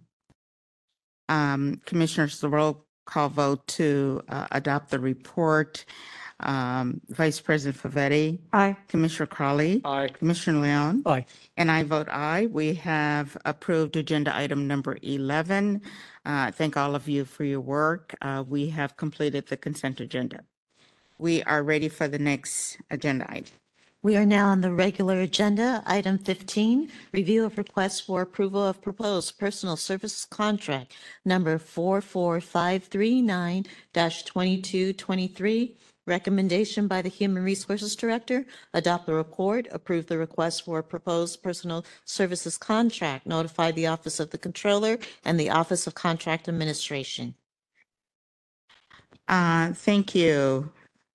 Uh, Please introduce yourself, and we're ready for the presentation. Yeah, hi Commissioners. My name is Daniel Sanchez. I am a supervising purchaser with the Office of Contract Administration. And I'm actually accompanied today by our director and the city purchaser, Sailaja Kurella, and our assistant director, Taraneh Moayed. And we also have uh, Jonathan Wright here from the Human Resources uh, Department as well to, to discuss a little bit about this PSC. I just have a really quick presentation developed to kind of give you guys some context uh, around the PSC that we're here for. Uh, and it's regarding the technology marketplace 3.0. Um, and the technology marketplace is really one of the the top um, assignments that my team within uh, the Office of Contract Administration has. We oversee this entire program. So really quickly, I'm going to give you guys a little bit of history about the tech marketplace, talk to you about OCA's role in administering it, talk a little bit about the um, their current tech marketplace that we already have a PC approval for that is going to be expiring to kind of give you uh, an idea of what it's like, and then talk about what we're here about uh, asking you uh, for today, the next version. So the technology marketplace um, has um, been in existence in the city since the 1990s, uh, previously no known by different names. The, I think originally was the, the computer store. Uh, and it's really uh, an efficient purchasing model for the city to buy their technology needs. Uh, and it's consisted of a pool of technology resellers to whom um, city departments come to in order to make individual procurements from. These uh, resellers obtain master agreements from our office, and then when the departments have a need, they come to them uh, for uh, for for quotes and for competition to to, to obtain the purchase. Um, our the, the, the purchases are in the way of purchase orders that are issued by by our department. So we have the master agreement with individual purchase orders that are released under it. Um, and really, the, the, the key draw to uh, the technology marketplace is the fact that it helps expedite the procurement of technology, which is really important because technology is constantly changing, and there's a need for um, for projects to to happen much more quickly than other work. Um, and it really, it's been shown to reduce um, the the entire procurement process, which you know, if, if it happened a, under a regular procurement outside of techno- technology marketplace, it would take several months. In a technology marketplace, it could take uh, as little as one to two weeks for, for the, the simple procurements. Uh, OCA, we are not the, uh, the, the end users. We don't get to decide what gets purchased. We administer the program, and we basically enforce the city, city rules uh, within that program. Um, and so basically, when a department has a need, they come to us and they say, we, we want to buy this, you know, uh, this is our, our request. And our, our, our team at OCA, we are the ones that conduct the solicitation or that we um, uh, issue the, the, the, purchase orders, the documents that are, are, awarded to the, to the winning company. Um, we also ensure that all applicable city requirements are also met before we issue the award. So we, we everything still applies as, as, it would otherwise uh, within the tech marketplace. Um, and specifically under the tech marketplace, um, we, we also ensure that Local 21 has been notified, and we'll talk a little bit about that uh, as we go uh, further in this, because there's a there's a, a, separate piece to it to the PSC in which Local 21 has a a, notifi- a notification period as well for each individual project. Uh, so Technology Marketplace 2.0, which is the one we're currently in, which is set to expire at the end of this calendar year. Uh, it's been in place since 2019, January 1st, 2019. It's currently uh, made up of uh, contracts, master agreements, five-year contracts with 53 different suppliers. Um, and within the, the technology marketplace, each individual project is capped at $2.5 million, which means that nothing within that uh, will ever exceed $2.5 million. No project procured under there ever will ever go above that.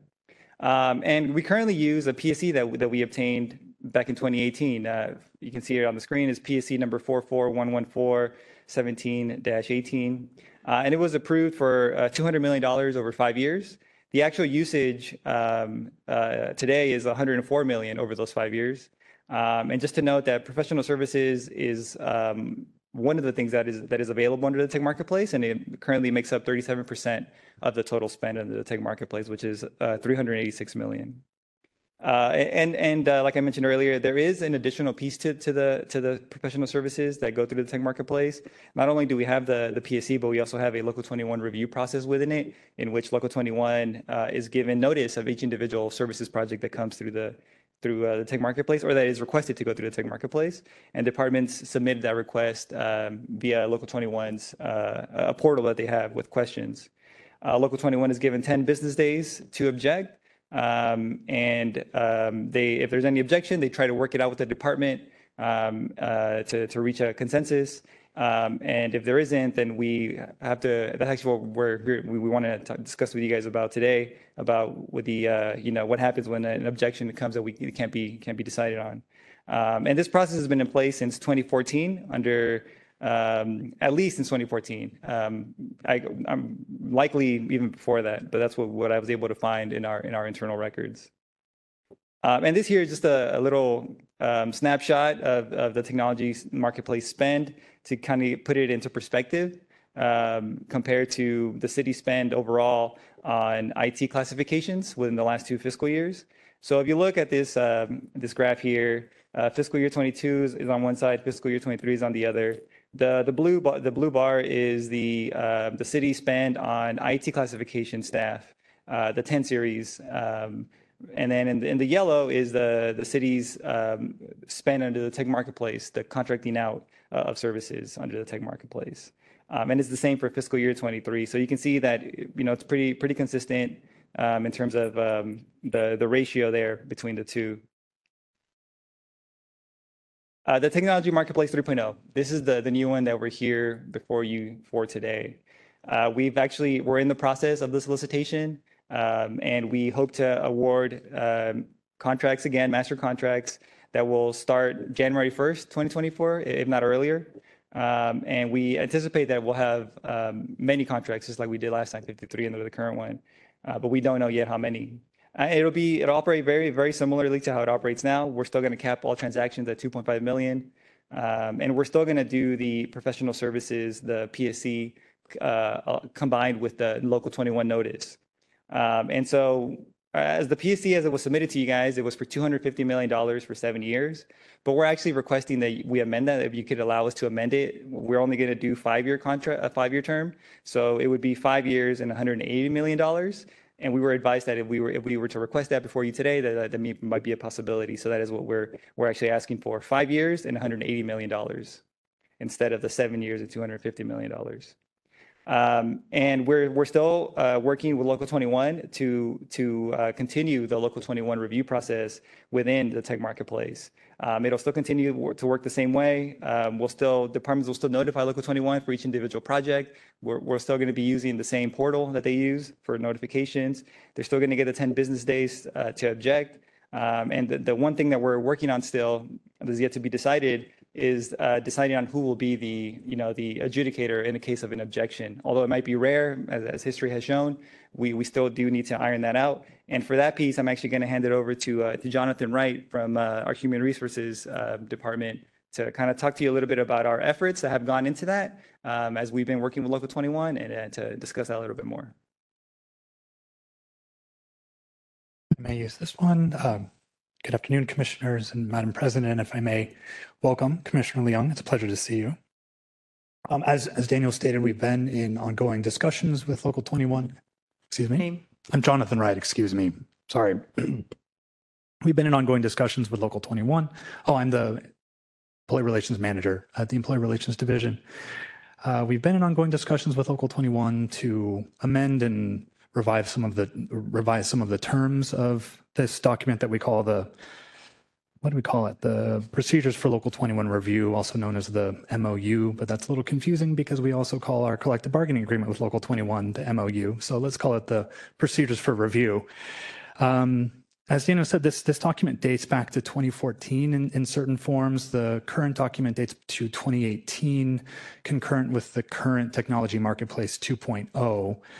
And as, as stated, it provides a process for notifying the union and engaging in discussions around procurements for personal services and a method for adjudicating disputes um, that, that may arise. And so we notified the union about the Tech Marketplace 3.0 PSC.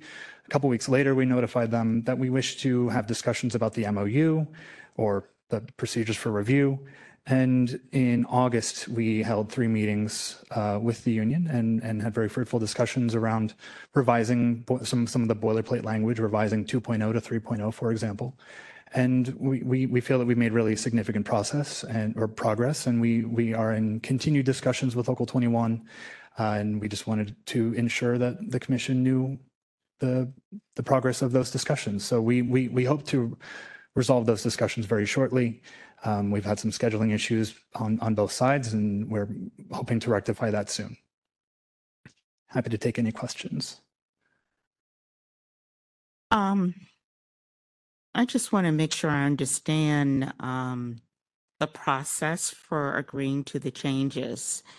It is not within, so these procedures are not within the local 21 bargaining agreement, CBA. They're outside of the CBA? That's right. This is, we, although it's titled a memorandum of understanding, it's, it's a really a set of guidelines for how the city will notify Local 21 whenever the Tech Marketplace PSC is utilized for purchasing personal services and for engaging in, in a discussion. It, it, it has memorandum of understanding at, at the top of the document, but it, it resides separate from the collective bargaining agreement. Okay. And so your understanding of the process by which the parties reach agreement is outside of bargaining? That's Is that correct. That- Yes. Okay. And once you reach agreement, you'll have a new procedural packet that will just be signed off by, by uh, the city attorney, the director of human resources, uh, the union, and OCA. okay, good. Thank you. Thank you. Uh, Commissioner Leung? Thank you for the presentation, Jonathan. Um, first question. So the descrip, the description of work, uh, has not changed. It's still the same, but it's only the dollar amount and the duration of the personal services contract has changed. That's, yes, correct. Yeah, that's right. That's right. We're, the scope is the same. We're only reducing. Oh, this one? Yeah. That's it. Uh, yeah, that is correct. We are not changing anything in the scope, nothing else. The only thing is we're reducing the term of, uh, from seven to five years. And so therefore we're proportionally reducing the, the amount. Oh, I see. So there was nothing more in, in terms of the analysis of the description of work or the scope of work that made you decide to go from 250 to 1, 180? Right? No, that's right. It's just, just the, the term. Okay. Um, second question, what is a technology reseller for those who are not familiar with uh, IT? Yeah, yeah, yeah. Um, yeah, so basically, it could be a company who um, is an authorized uh, reseller or service provider for a manufacturer. Uh, most commonly, that's what the type of transactions that, that go on in the tech marketplace. So somebody who's been authorized to resell or to provide a service on a manufacturer's product. Uh, but it also, the tech marketplace also includes companies who directly um, provide their own ad hoc service uh, to a department. Um, it's, it's, it's, it varies really. We have 53 suppliers, so um, it's really difficult to, um, you know, to give one name. So that's kind of the name I went with, reseller. Um, but they basically provide us with um, services, uh, for, and for this purposes, services um, for that are technology related. Uh, Commissioner Crowley? Are you, I'm still thinking, go ahead. Okay. so my question goes to the new section of any dispute between local 21 and department would come to a third party for adjudication. Now, I heard that there was going to be sign off on both sides. What is the, what is the, I guess, where are you going with the third party? And is that an arbitrator or how would that, how would that look in terms of that agreement? Commissioner Crowley, the current agreement or the procedures for review um, provides that the Civil Service Commission shall adjudicate disputes. Okay, no further questions, Madam Chair. Wait, so just for point of clarification, if there's a dispute, then it would come before this, this body for adjudication? That's what it currently provides. Right, but with this third party, so we're not the third party for adjudication, as I understand. Um, you gotta, Yeah. Oh, yes. that- So as, as written and as currently discussed by the parties, the Civil Service Commission would, would retain the ability to adjudicate any disputes. Is this new? well, that's the way it currently is. But they, it, it comes here, but nobody says it's under this provision, so we don't necessarily know. it, but- Oh, is that what it is? But it sounds so new. Right. Ma- Madam President, Oh, members of the yes. commission, uh, if I could comment on this. As you recall, when this first came up and it was raised by Commissioner Salveson, there was some confusion over um, an, uh, a, a task order in the, in the, in the current uh, marketplace that came before this commission. And Commissioner Salveson was the one who led the discussion saying that it didn't make sense because the commission had already approved the personal services contract. And I understand that. Uh, my suggestion to you, and this is uh, relatively new, so I'll just put it out there, which is that in your, perhaps in your motion, when, if you're inclined to approve this, that you would create that opportunity for the union if they did not agree with a specific item that it, they could raise that back with this commission. As i think the uh, the speaker from oca pointed out in the life of the last uh, tech marketplace it was very rare that they could not resolve issues. So we would not expect based on our history um, that you the commission would see many uh, disputes coming before you in that manner. Oh. Could just ask him? Go ahead. I just wanted to, uh, uh, with Director Isen, with regard to that, rather than having on the personal services agenda or the ratification agenda, it would be as a separate agenda item that would be discussed then. I think, I think that's where the confusion was. O- last- only for issues they couldn't get resolved. And, you know, that contract was in place for a f- a few years and a lot of work uh, went through that contract. And there were really, really was only one issue that ever made it in front of this commission. So we're, we are capable when we put our minds to it to reach agreement over matters we don't necessarily agree, agree about when we first start talking.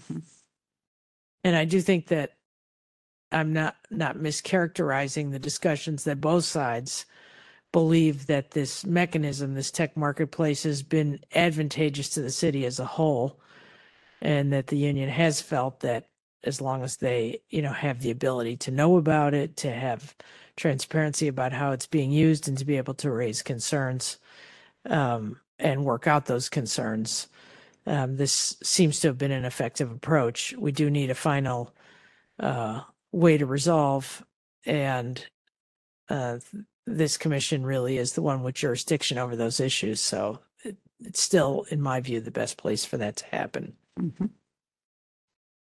Hey, uh, Commissioner Leung? Uh, it's local 21 here. I'd like to hear from them if they're here.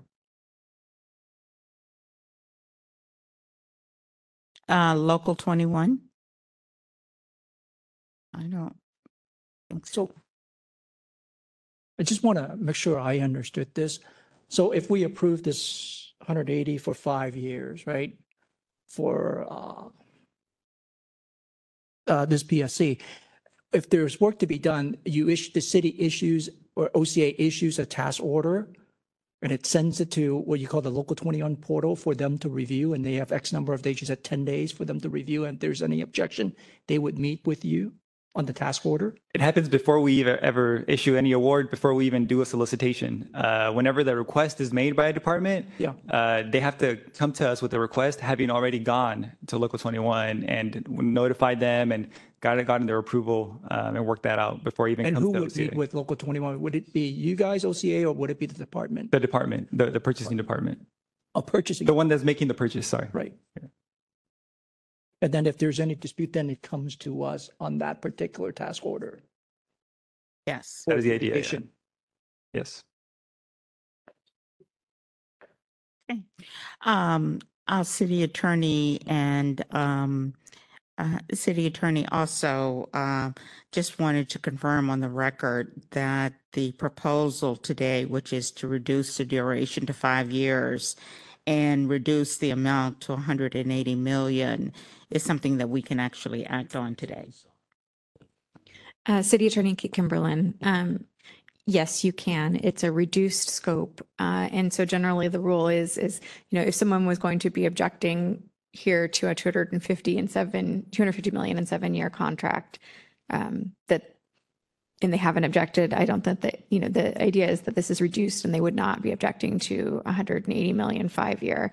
And so our general advice is if the scope is reduced, then uh, you do not need to renotice it. Um, I had raised my hand to speak on this uh, topic that Director Isen raised and recalling a prior meeting.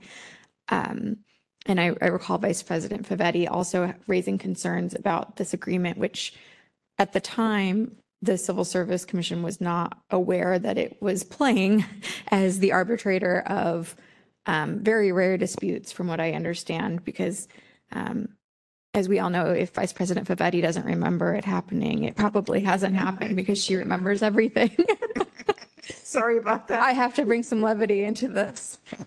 Um, But I, if, as I recall, the Civil Service Commission was not a signatory to this agreement, was not a party to the agreement. And so during those conversations, I advised during that meeting that I did not believe the commission was bound by that agreement and it had already fully approved that personal service contract, the Tech Marketplace 2.0.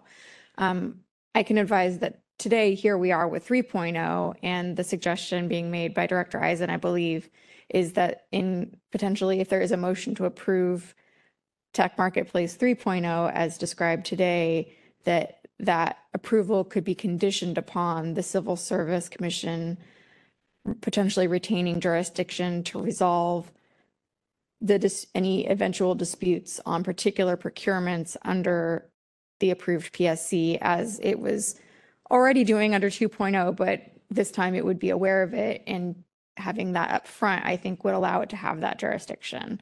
So um, I just wanted to raise that I think that although I've advised on the 2.0 that I didn't think that that was appropriate, I wouldn't have that same advice as long as that was made a condition of the approval. Uh, thank you. Thank you, City Attorney. Uh, Commissioner Favetti? Okay, if I recall correctly, the big question was now that I, re- now that uh, the, I remember Doc- uh, uh, Commissioner Salveson really zeroing in, uh, but it was that whether or not the work was actually a part of the scope that was approved by the Civil Service Commission. And so in that end, uh, and part of the confusion was that it was part of the personal services ratification agenda, which uh, everybody, we, we, we thought that we had already approved it, so why are we going in and we're doing this again? If we separate it out of the Civil Service Commission's ratification agenda, make it a regular item, I don't think it would be something that would be on consent. You would have to have it on your regular agenda because there's going to be a debate from both parties. And if we agree to this, that indeed what we may be doing is determining whether we cannot have anything to do with any contractor. We can only look at the scope of work and whether the scope of work that is being contracted out meets the scope of work that was approved by the Civil Service Commission. And that's where, the- and so that would be how the presentation would be made. Yeah, Mhm. so, uh, oh, Sorry. Is that better?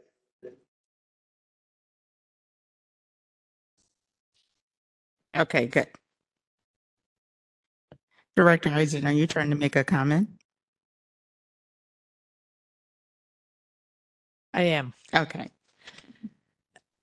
I, I think the, uh, what Commissioner, the comments from Commissioner Favetti, I would agree with that entirely. The way I'm thinking of this, it's effectively a status quo agreement with the union.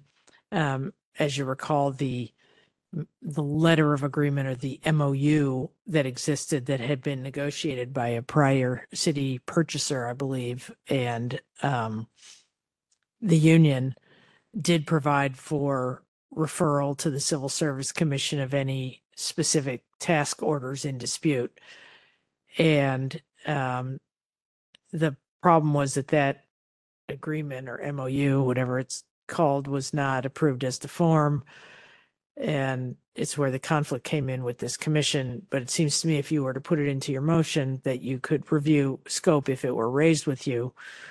Um, and as its own standalone item, I think that's really just a calendaring question. Um, I think that is effectively, although they're not here to comment on it, I don't believe it's effectively a status quo agreement for the union. And so I would, I would urge you to consider that and I would certainly support it and assist as needed. Hey, uh, Director Isen, uh, thank you. Uh, any additional presentation before we take a motion?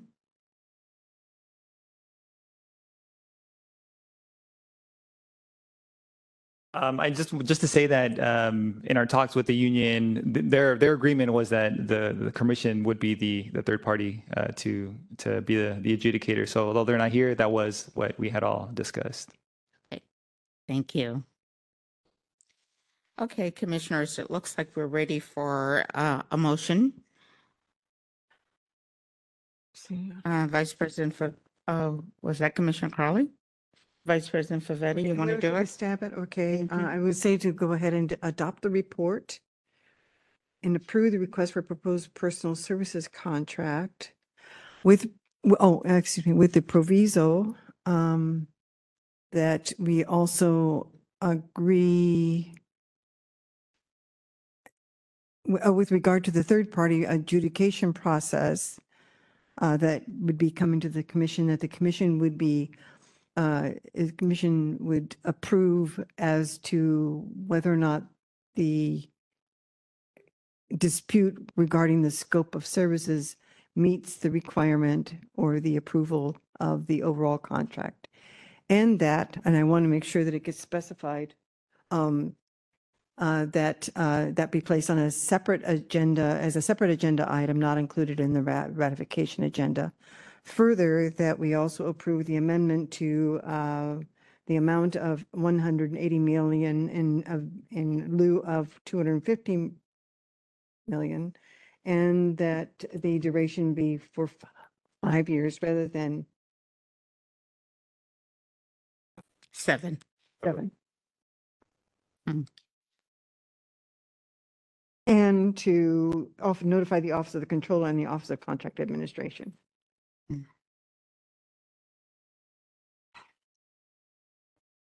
Hmm. Could you repeat that again? Please, I'm trying to figure out Okay, adopt the the hell of a report. way to have my first meeting. So adopt the report, approve the request, and I'll, I'll add the, uh, they approve the request for a proposed personal services contract as amended to $180 million in five years in duration. That indeed, that the Civil Service Commission will be the third-party adjudicator as, dis- as described in the letter of agreement between the employee organization, Local 21, and the Office of Contract Administration. The commission's jurisdiction shall be to determine if there is a dispute on the scope of work that was initially de- approved is, meets that, that approval. And that the, at the request, or that the uh, Office of the, uh, that the, yeah, the Office of the Controller and Office of the uh, Contract Administration be notified. So notified. Oh, and then it'd be on a separate item, separate item as on the on the Yes. agenda, excuse me, not included in the ratification agenda. Because that gets so confusing. I mean, not that's, that's not part of the motion.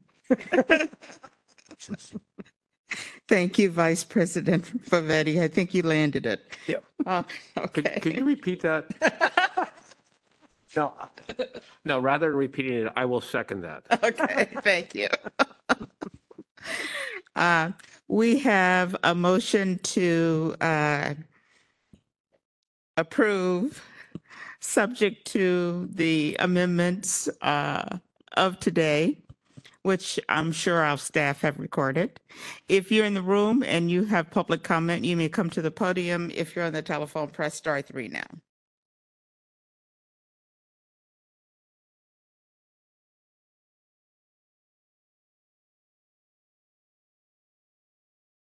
President Minor, no public comment at this time. Okay, and no public comment in the room. We will move to the roll call vote. Vice President Favetti? Aye. Commissioner Crowley? Aye. Commissioner Leung? Aye. And I vote aye. We have uh, approved um, the PSC. I was going to try to use the number, but that's okay. Uh, We have approved agenda num- item number 15, subject to the amendments of today. Uh, Thank you. Thank you both, uh, Labor Relations and Office of Contract Administration for being here. We are ready for the next agenda item. Item 16, review of request for approval of proposed personal services contract number 41012-2324 from the Department of Public Health, omit posting. Recommendation, adopt or omit posting. Recommendation, adopt or approve the request for proposed personal services contracts. Notify the Office of the Controller and the Office of Contract Administration. Uh, Thank you. Who is here with us from uh, DPH? That's from uh, DPH. Hello, Commissioners. Uh, My name is Jackie Hale. I'm uh, representing Kelly Hiramoto today as PSC Coordinator. And I am joined by Jonathan Lyons, who is with us from Laguna Honda Hospital as the Director of Contract Strategy, Policy Planning, and Development. Uh, Okay. Jonathan, you want to tell the Commissioners about it? Okay. Thank you, Commissioners. Uh, Just as a point of You personal. might be on mute, John. Can you guys hear me? Uh, yes, we can. Awesome. Okay, great.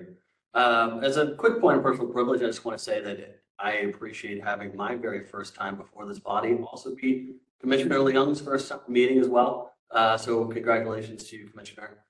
Um, So we are here today really uh, specifically for a uh, PSC to allow the department to engage a registry contractor for uh, staffing of respiratory therapists. This is a new requirement that uh, we were unaware of until recently. Um, Many of you are probably, are likely aware that Laguna Honda is both a acute care facility as well as a skilled nursing facility. Um, And it is specific to that acute care requirement why we're here. Uh, We were notified recently uh, in order to retain our CMS certification, uh, we need to change our staffing model from a business hours uh, staffing model for respiratory therapists to 24/7 uh, availability. And um, it is time sensitive because uh, we are under potential uh, survey from uh, Center for Medicare and Medicaid Services at any moment. Uh, Will be unannounced, it could be any day now.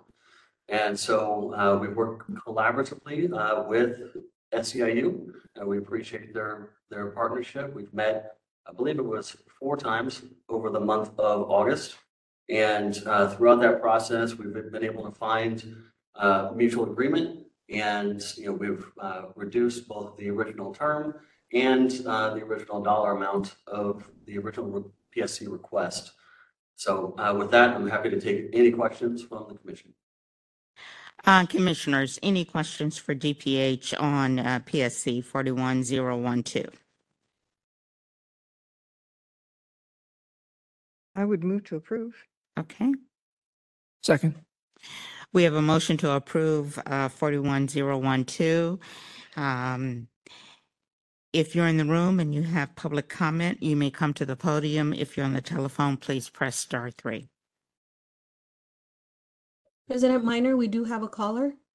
Um, We're ready for the public comment. Can you please state your name for the record? Uh, uh, yeah, excuse me, it's Patrick Monette-Shaw again. Can you hear me? Uh, Yes, we can. Should I go ahead? Uh, Yes, please. I'm sorry. You may proceed. Thank you. The commission should reject this PSC request for six million for the registry staffing for respiratory therapy technicians for a two-year and 25-week period. First of all, the PSC summary form one states in response to question 3B that typically uh, civil service job classification codes 2320 registered nurses and T as in Patrick 103 special nurses can normally perform this work. SFDPH already has awarded actual significant contracts for registry staffing companies to the tune of millions of dollars to hire as needed nursing staff who can perform red, uh, respiratory therapy services. Second, an accompanying letter from um, DGH's Kelly Hiramoto dated September 5th, states that a recent survey inspection plan of correction had identified in the summer of 2023 the need to hire respiratory therapists. a July 20th, 2023 root cause analysis, quote unquote, report number seven identified compliance problems with Laguna Honda's tracheostomy and laryngectomy policies and procedures, not a problem with insufficient staffing levels. DPH only has three full-time permanent civil service and two part-time temporary exempt job class 2536 respiratory care practitioners and zero job class 2537 respiratory care practitioner level two employees across both SFGH and Laguna Honda. There's no evidence that hiring either the 2536 or the 2537 temporary as needed registry respiratory therapy technicians will lead to better adherence to the clinical policies and procedures they have been cited for to ensure that Laguna Honda passes its CMS recertification surveys. So, in Uh, light of Sir, sir, please wrap it up. Your three minutes has expired. given the fact that they already have plenty of registry staffing contracts already issued for nursing staff who could do this civil service work, the commission should reject this PSC. Thank you. Thank you for your comments. Uh, Any additional public comment? No further public comment. Okay, uh, thank you.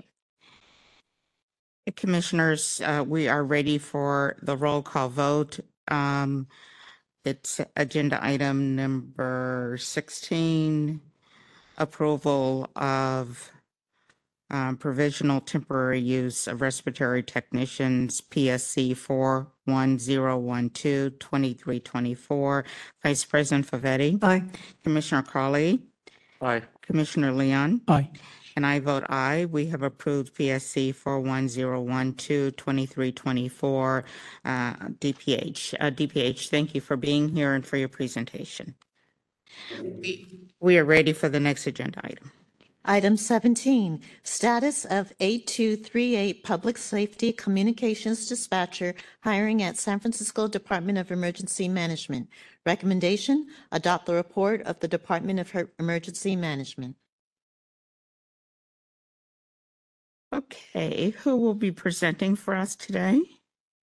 I'm Sandy Chan, Assistant Deputy Director, Administration and Support. With me is Yvonne Rodriguez. She's the Human Resources Analyst that is assigned to the dispatcher exam. And Robert Smuts, Deputy Director, Emergency Communications, is with us virtually. Thank you. So we've had hiring challenges among over the years. Uh, lengthy hiring timeline from job posting to onboarding, followed by a lengthy classroom training and on-the-job training process equals an 18-month resource investment by the time dispatchers are taking calls independently. We are budgeted for three academy classes per fiscal year.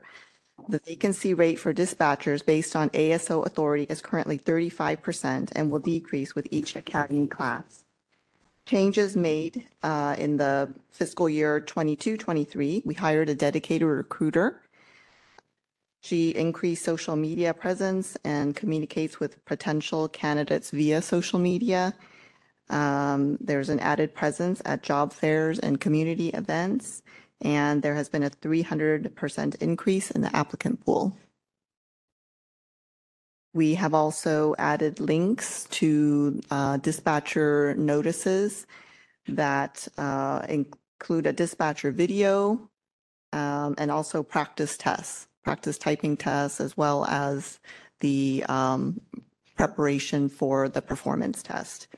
And then we've also been sending reminder notices to candidates in the applicant pool that are waiting for the exam process to begin. Changes we're planning to make, we'd like to restore uh, dispatcher sit-alongs um, that was suspended during the pandemic. And uh, we are committed to hiring qualified candidates and retaining seasoned dispatchers.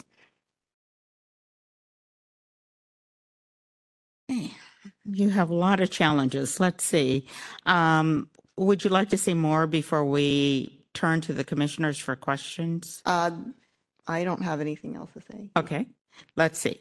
Uh, commissioners, questions, comments?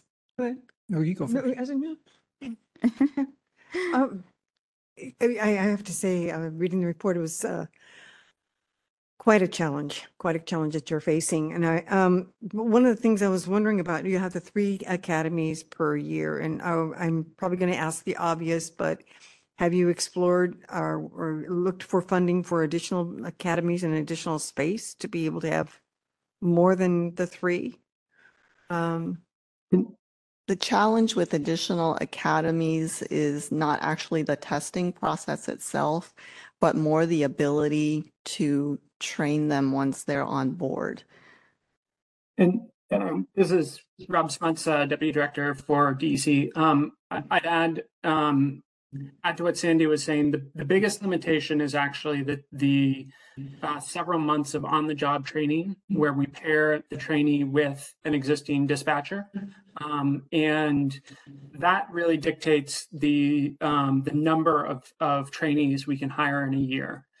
We're actually because some of the recent classes have not filled all the way to 15, we actually uh, are looking at increasing the number of classes. So we're, we're we plan on doing four classes um, so that we can uh, hire approximately the same number of people in a year, and that still conforms to what is our real limit, which is the number of of existing dispatchers who can serve as trainees, uh, as trainers.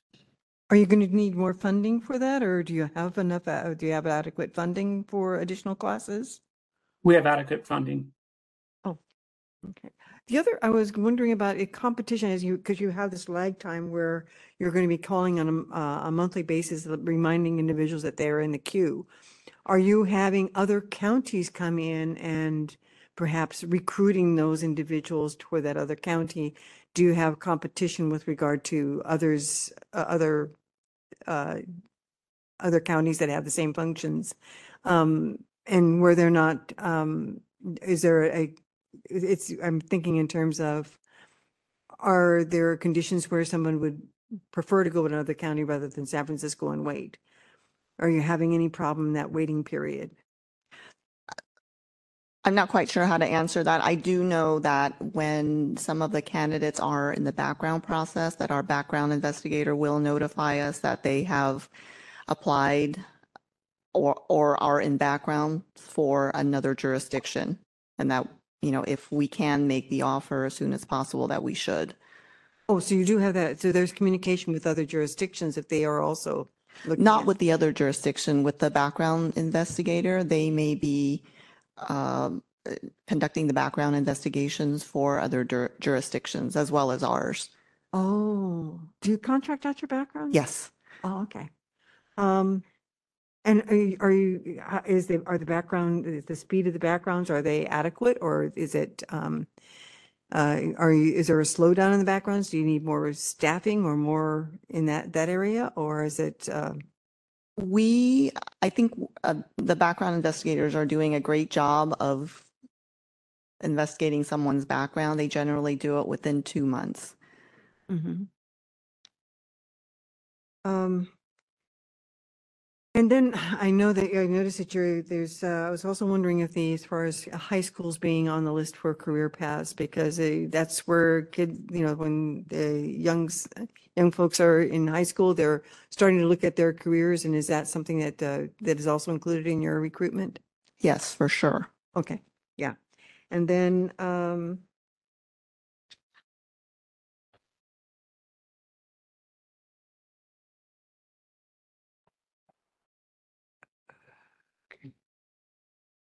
think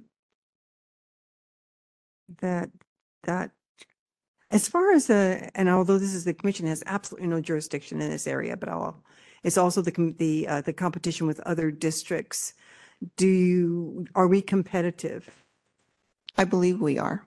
Okay, so that's not something that needs to be a consideration in the future. Correct. Okay, thank you very much. And, and kudos. I I appreciate your efforts. Thank you. Commissioner Leung. Uh, to, um, Commissioner Favetti's point, um, in terms of our outreach re- re- efforts, did the department do any outreach to the Asian American community in the Bay Area? Since we hired the recruiter, she has been working very closely with our uh, community team in trying to get the word out to various communities in San Francisco. And I suspect those are in bilingual Yes. and so forth. And then the related question is, uh, in terms of, uh, other jurisdictions that have similar functions, uh, have we done an analysis or review in terms of how they recruit people and how they retain, uh, individuals so that they pass the, uh, probation and become dispatchers? We have not done that. Rob, I don't know if you have any additional information. Yes, I'd say on, on a couple of fronts. So um, I know DHR um, regularly does uh, salary comparisons and benefit comparisons. Uh, and uh, there was a recent actually adjustment and adding of a step six to the uh, dispatcher salary. Um, in terms of um, uh, benefits such as hiring bonuses and, and, and things such as that, uh, we definitely um, address that in uh, with DHR looking at at uh, at what we could do and and what might be appropriate in terms of the um, training and hiring process. Um, we do uh, contact a lot of our peer agencies periodically uh, for best practices uh, and see what might be available there. And what are those findings? Just out of curiosity. Um, some of them it it, it pertains to um, like how we sequence our training and our academy classes uh, once we hire. Uh, and we've actually been working with um, local 1021 and and um, considering different ways of structuring our training. Um, without going into too much detail, we have seven weeks of classroom training followed by three months of on-the-job training followed by a couple weeks where they process the skills that we taught them there, one more week of classroom training, and then another three weeks of on the job training. And we're looking at sort of reordering that a little bit um, based on what some other uh, agencies have done um, to uh, and and what we think we can do internally to see if we can uh, improve uh, the retention of um, of new hires. One last question. Yes. Um, I noticed that on your current matrices, uh, in the executive summary, that the passage rate is quite low. Um, For which component? uh, let's see, um, if you look at, um, the performance exam, uh, looking at SWO August 23 to previous May, you have 273 that met the minimum qualifications. And then if I read it correctly, you only have 28 of the 273 passed the performance exam, and then another 25 passed the oral exam. Can you shed some light on that? Sure. So 273 me- people met the minimum qualifications. Of that, uh, probably. I don't even, do you have the stat?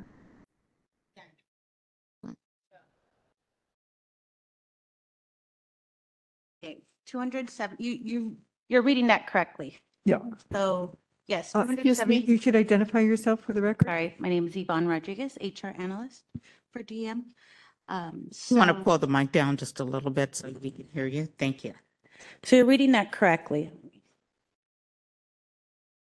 Now, once folks are invited, um, the 273 number are, is the number that um, applicants that meet the minimum qualifications and therefore are invited to the performance exam. And the performance exam is a computer-based exam, measures, you know, 40 words per minute, um, data entry, memorization skills, et cetera. And then from that, the passing rate went down from 273 that were invited. That doesn't mean everybody um, attended the exam either. From that amount, 28 passed of those attended. And actually, I do have the number of the 273 that that RSVP'd. 166 attended. No, sorry. From the 273 that were invited, 166 responded to, signed up, registered to take the exam. And then less than 166 actually showed up and 28 passed. What was the time elapsed between the minimum qualification determination and the notification to employees to take the performance examination? So for this particular cycle, I'm not sure, but from what um, anecdotally, it takes about a week, really. Yeah, we have, we open it up. Um, well, more than a week, It takes two weeks. We have, uh, um, I'm sorry, uh, MMQ, uh, minimum qualifications review. And we provide uh, five days for folks that didn't meet the, initially meet the minimum qualifications to provide any further proof that they do. And then after that five-day period, we move on to invite um, the folks that do meet the minimum qualification. So it's fair, within two weeks, once we close that cycle, that announcement. And do you have any data in terms of which component or components of the performance exam that most of the 166 applicants that took the performance exam failed? I don't have exact data. Yeah. But anecdotally, what I've seen is um, the 40 words per minute is a bit, um, is a popular point where folks um, do uh, drop out. Mhm.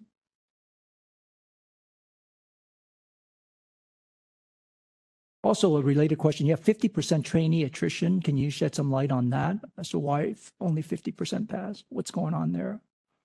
Rob, you want to take this one? Sure. Uh, Again, Rob Smuts, Deputy Director, DEM. Um, That typically is a mix between people who uh, during training and probation determine that the job is not the right fit for them. Um, That although they might have known intellectually that they would have, uh, that they have to work different shifts, midnight shift, swing shift, um, that um, some of these calls are traumatic. You might be giving CPR instructions to somebody with their loved one or um, domestic violence calls, things that can be really traumatic to take.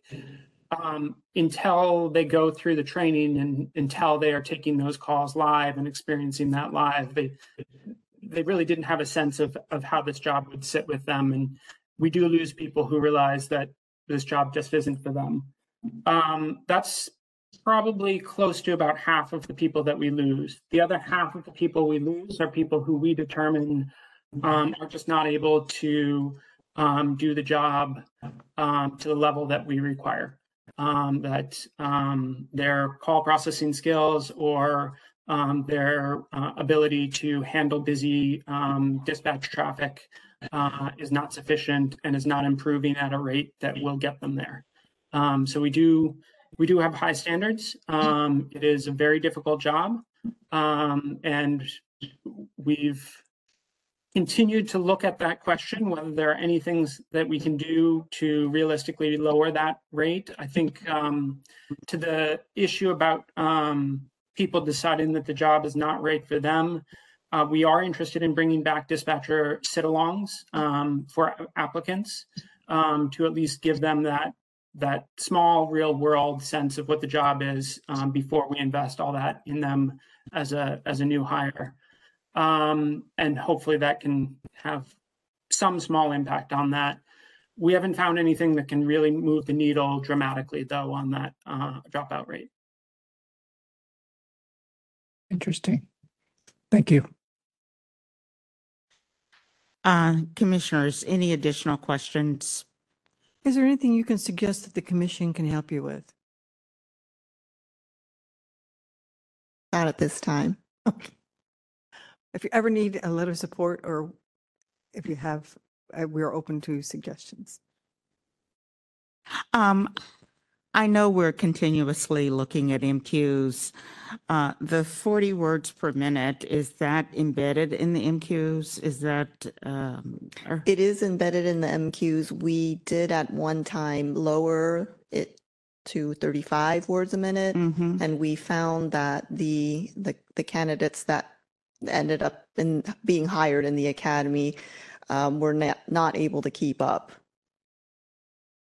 so there's a noticeable difference between 35 and 40? Correct. Oh, interesting. Yes. Um, something to note uh, that we implemented recently was that when we administer the performance exam, anyone that that does not pass um, but is able to type between 35 and 39 words a minute is sent a link to retake the typing test.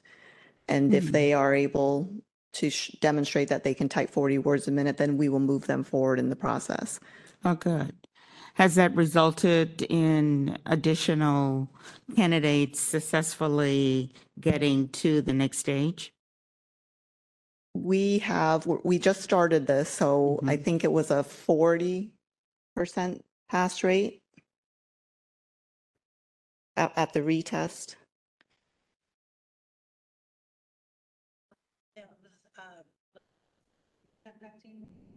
Oh, little above fifty percent passing rate on the retest.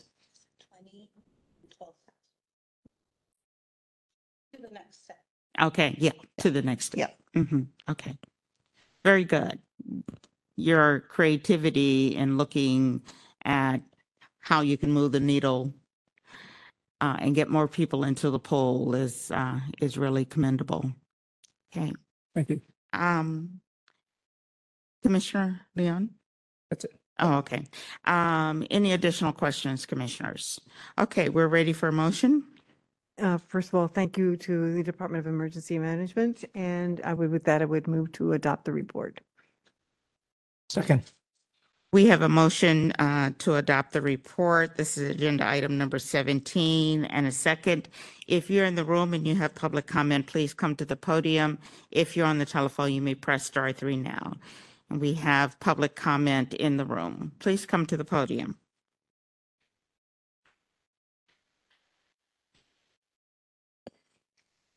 Hi, my name is Bert Wilson. I'm a San Francisco 911 dispatcher for 15 years. I'm also the chapter union San Francisco 911 president since 2014. I was uh, advised at this meeting at like 1:45 this afternoon. I've read this report, and to me, it's sugarcoating the problem we have in 911. We are severely understaffed and the process of hiring people and the delay is going to cause more problems due to retention. People want to leave because they're tired of working 14 to 16 hours per day. I heard some of your questions that you're asking. The Chinese community, we have dispatchers that are more than willing to talk to the Chinese community to have them apply. The 50% attrition, it's always been like that. I've been I was hired back in 2008. I went through a two week program, put on the floor, and passed. But when I applied, I think I applied June or July of 2007. I took my physical October 2007. And because of some kind of list problem at human resources at DEM, I was bypassed to start in October. I was afraid to contact the department because I didn't want to be blacklisted. So I had my cousin, who was an HR director for the city, contact their HR to see what the mix up was. I was hired in January. So this nine month delay of hiring somebody, it doesn't work in this world anymore right now. A lot of young people, they apply, they want to start working already. You can't wait nine months. And the, the process of the department has in their mind, they're going to lose 50% people. You know, you hire 10, you're going to, you're only going to get five. It's, it's ingrained in their head. I don't know why. Uh, right now, we have post 65 that started. with nine. There's only three left in radio training. The floor is thinking maybe only one's going to make it. We have post 66 that just started. They're about to hit the floor this weekend or next weekend. They're going to graduate with a seven week class. It went from eight to seven. We'll see where that goes. But I think this mindset of just the way they're hiring people and the way how they group people, you read in this department, there's no room. We're gonna have we're gonna have a brand new facility in January 2000 January. We're in a small facility right now, but we're supposed to have a backup facility in case our facility goes down for any reason, which is at 311, one South Van Ness. Why can't we use that room to train? I mean, these are questions that the union brings up to management all the time because we're concerned of losing more and more people. And the mandatory, and it seems like the solution is mandatory overtime, making dispatchers work 14 to 16 hour days, drive an hour and a half to two hours from where they live because they can't afford to live in San Francisco drive back home. So you call that like 18 to 20 hour day every day. So there are some solutions that can be addressed now. But all I get is we're working on it.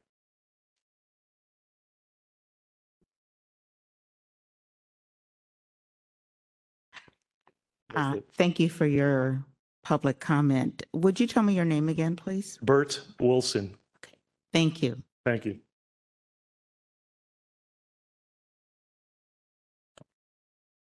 Good afternoon, Commissioners. Naj Daniels, SEIU 1021. First, thank you for requesting DEM to come and report on the status of the hiring. This is a problem that has been ongoing since 2017. It predates me.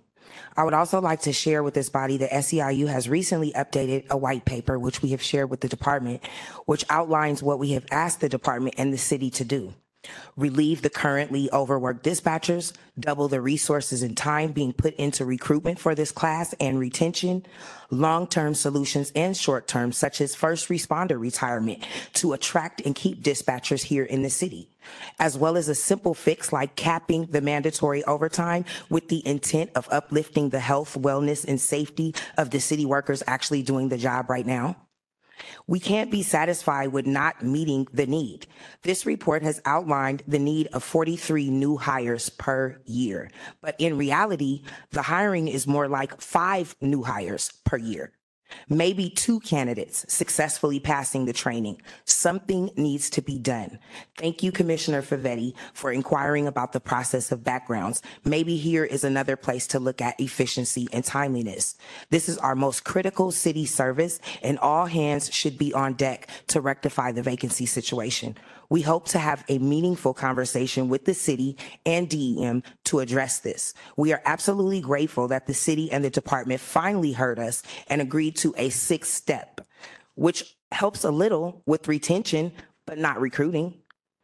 We hope to revisit this as SEIU and DHR engage in equity study conversations. Thank you. Thank you.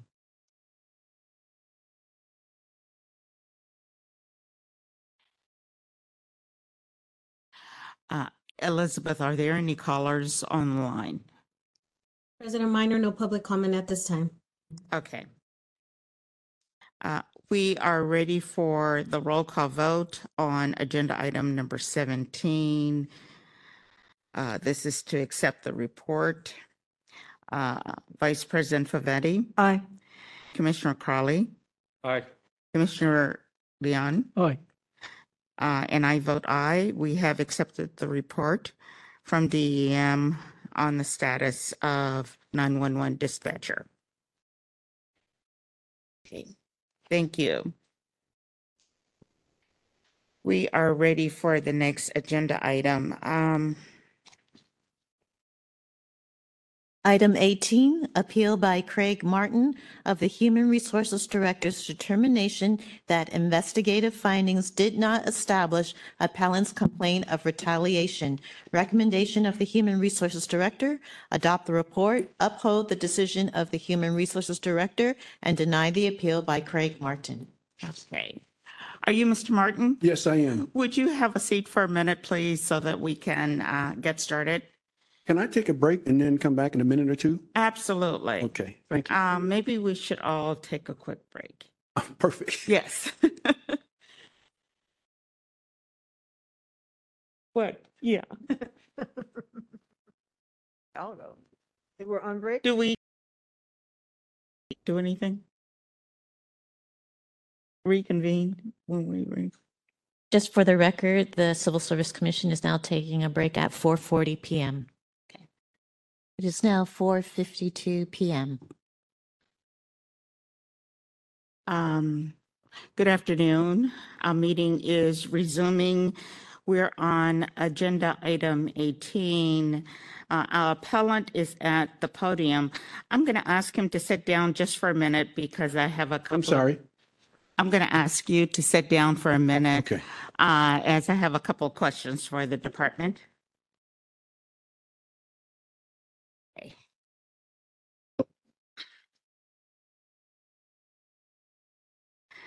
Good afternoon. Good afternoon.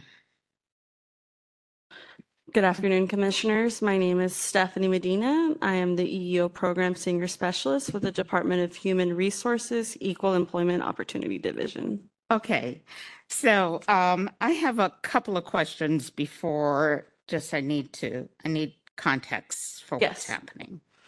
Um, this uh, appeal and hearing and packet is the first one that I have received since I've been on the commission where the supporting documentation is just redacted. Yes. Uh, the commission received um, unredacted versions. I understand that what's posted is redacted and that the appellant received adapted, uh, redacted versions. Is that correct? That is correct. Okay. So that's a change in policy and procedure and practice. And I need to understand uh, why. Uh, She will answer. Okay, thank you. Good afternoon, President Minor and Commissioners. My name is Jennifer Burke. I'm an EEO Programs Manager with DHR EEO. You're correct. This is the first week for these three appeals. We had done redactions for the public version um, where we've redacted the entire um, report and exhibits for, or excuse me, the exhibits for, for the appellants.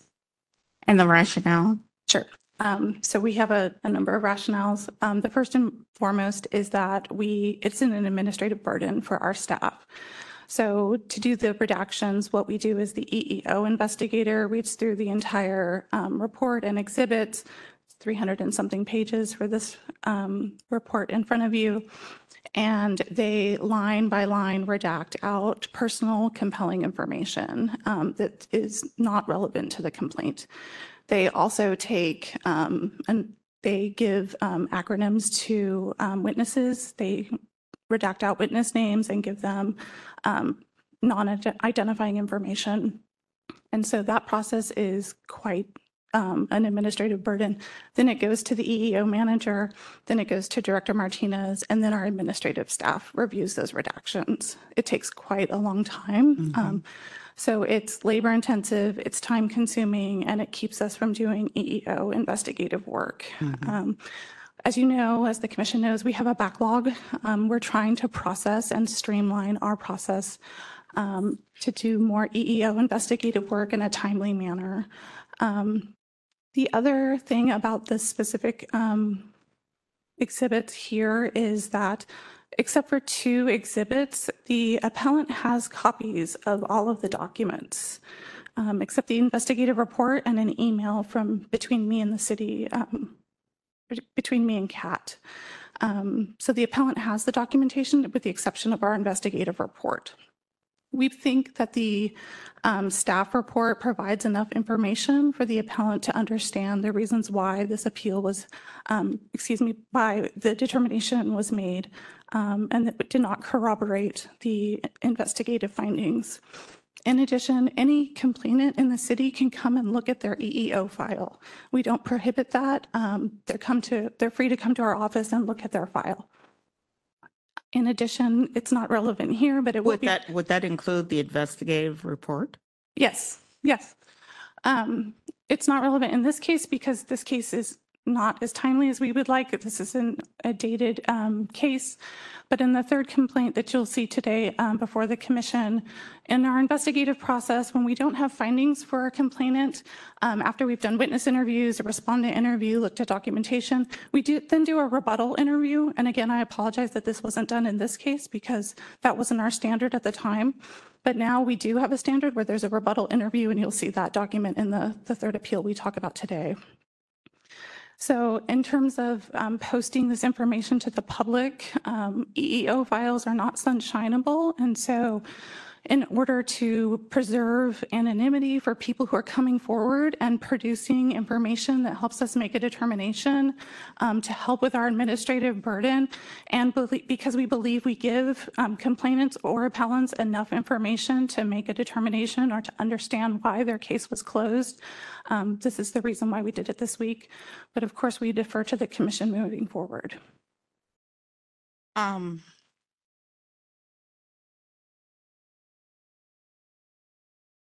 it, it would have been helpful to have had advance notice. Okay. The, of this change. Okay.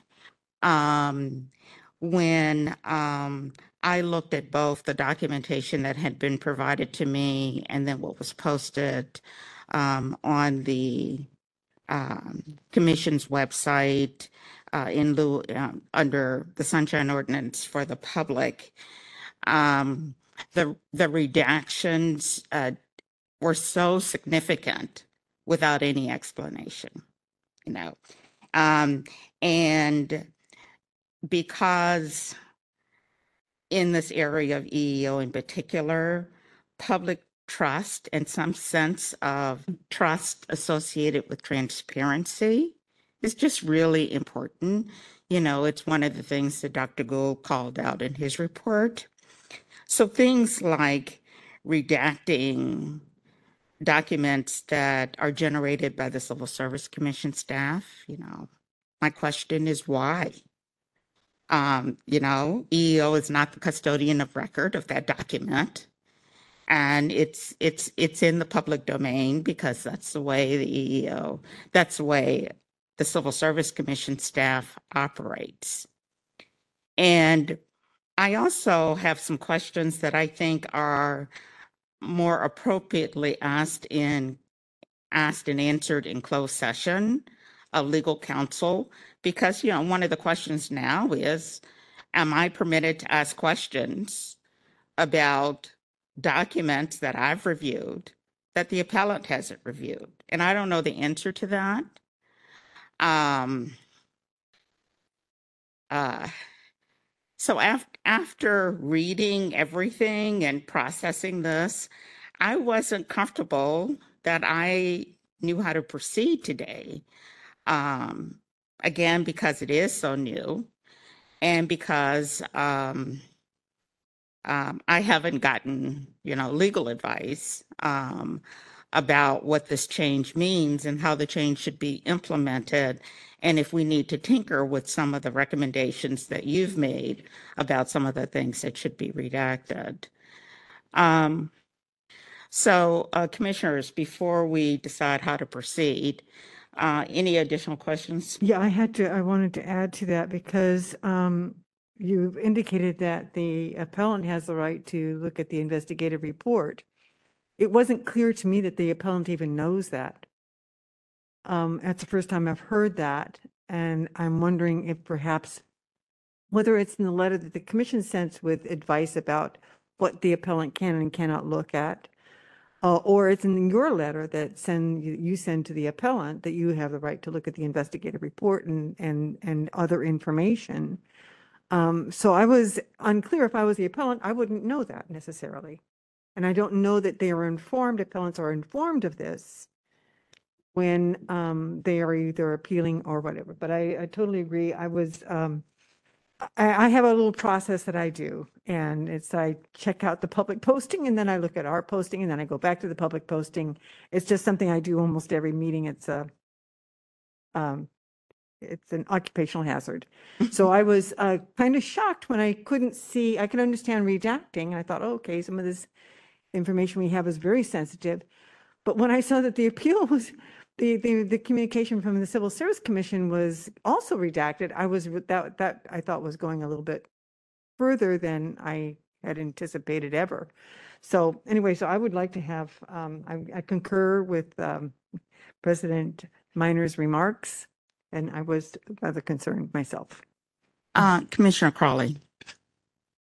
Like my colleagues, I find it difficult to sit here and mediate or arbitrate anything without information that's not in my inbox relative to this case in a fair and equitable way. And I don't believe I would be serving anyone that purpose without that information, without reading it, understanding it, and coming to a decision without it. So that's my point. Um, hold on. Commissioner Leung?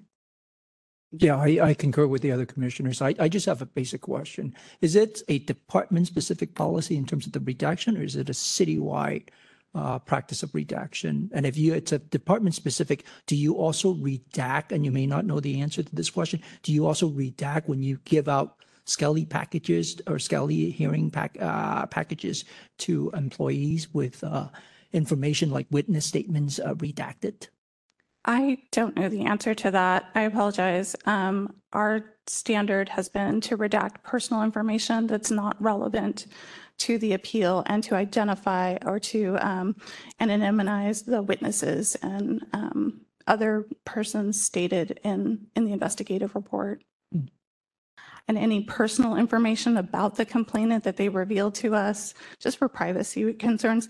But again, that takes line by line redacting, um, sometimes hundreds of pages, sometimes thousands of pages. Um, so we're trying to balance how do we do the EEO work that we want to do that all city stakeholders are telling us we're not doing fast enough.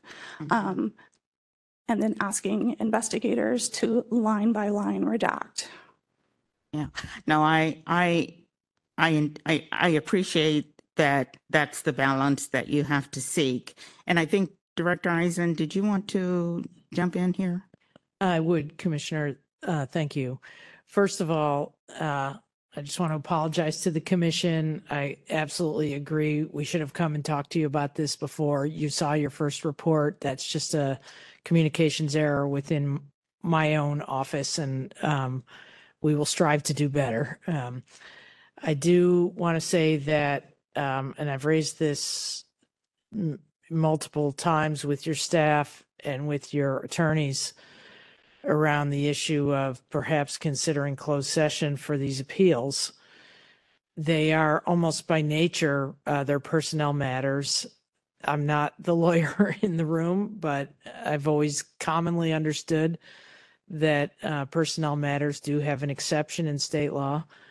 And these reports are really lengthy. The appeal portion of it is really just um, the under the charter uh, decisions of the human resources director are appealable to the commission and this is one of those areas so it's not truly an administrative appeal they're not you're not exhausting your internal remedies when you come to this commission yet we essentially treat it in that manner so these are very thorough and um, if we're going to continue to conduct these appeals in this manner and expect us to deal with the caseload that we deal with there's just no amount of you know mass uh, hiring event or anything we're going to do to keep up. Um, so one option i would ask the commission to consider uh, is because these matters are inherently personnel matters that they be considered they be taken up in closed session that would eliminate the need for redaction because then the the document becomes privileged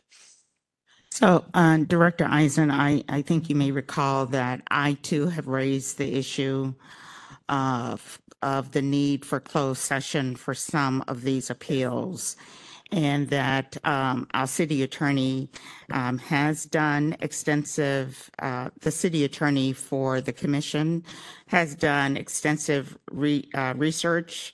Um, she has talked to some of the commissioners, your staff, as well as uh, conferring with her staff. That memo is not final as of yet, and I'm wondering if she would like to say something.